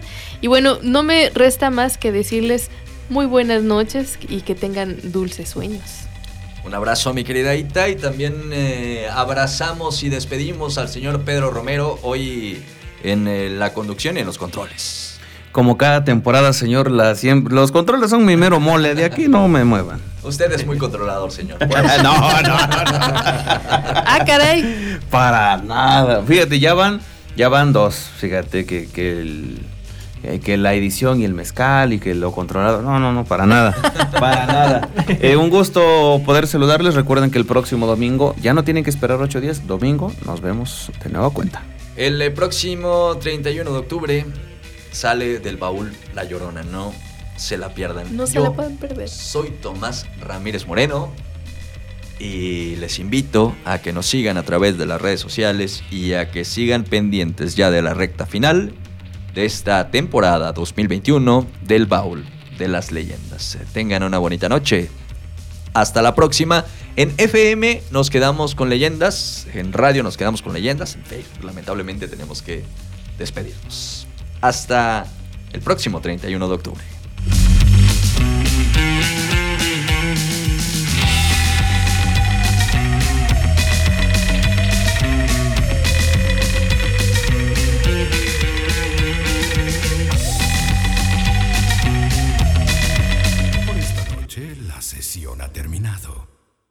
Esto fue El Baúl de las Leyendas.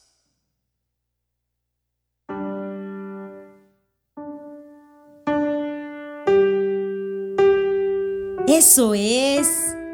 ¡Muy bien!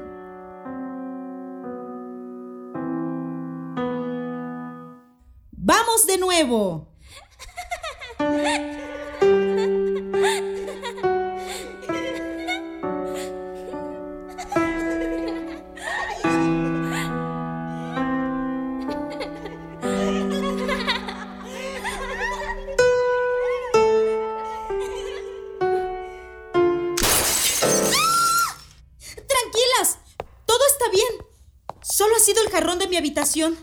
Seguro lo he dejado mal acomodado. Dejemos por hoy la lección. Mañana continuamos. Vayan con cuidado a sus casas, niñas.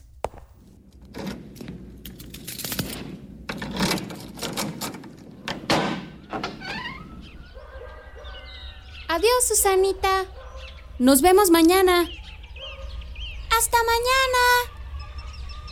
Apúrense, niñas, y vayan directo a sus casas, por favor.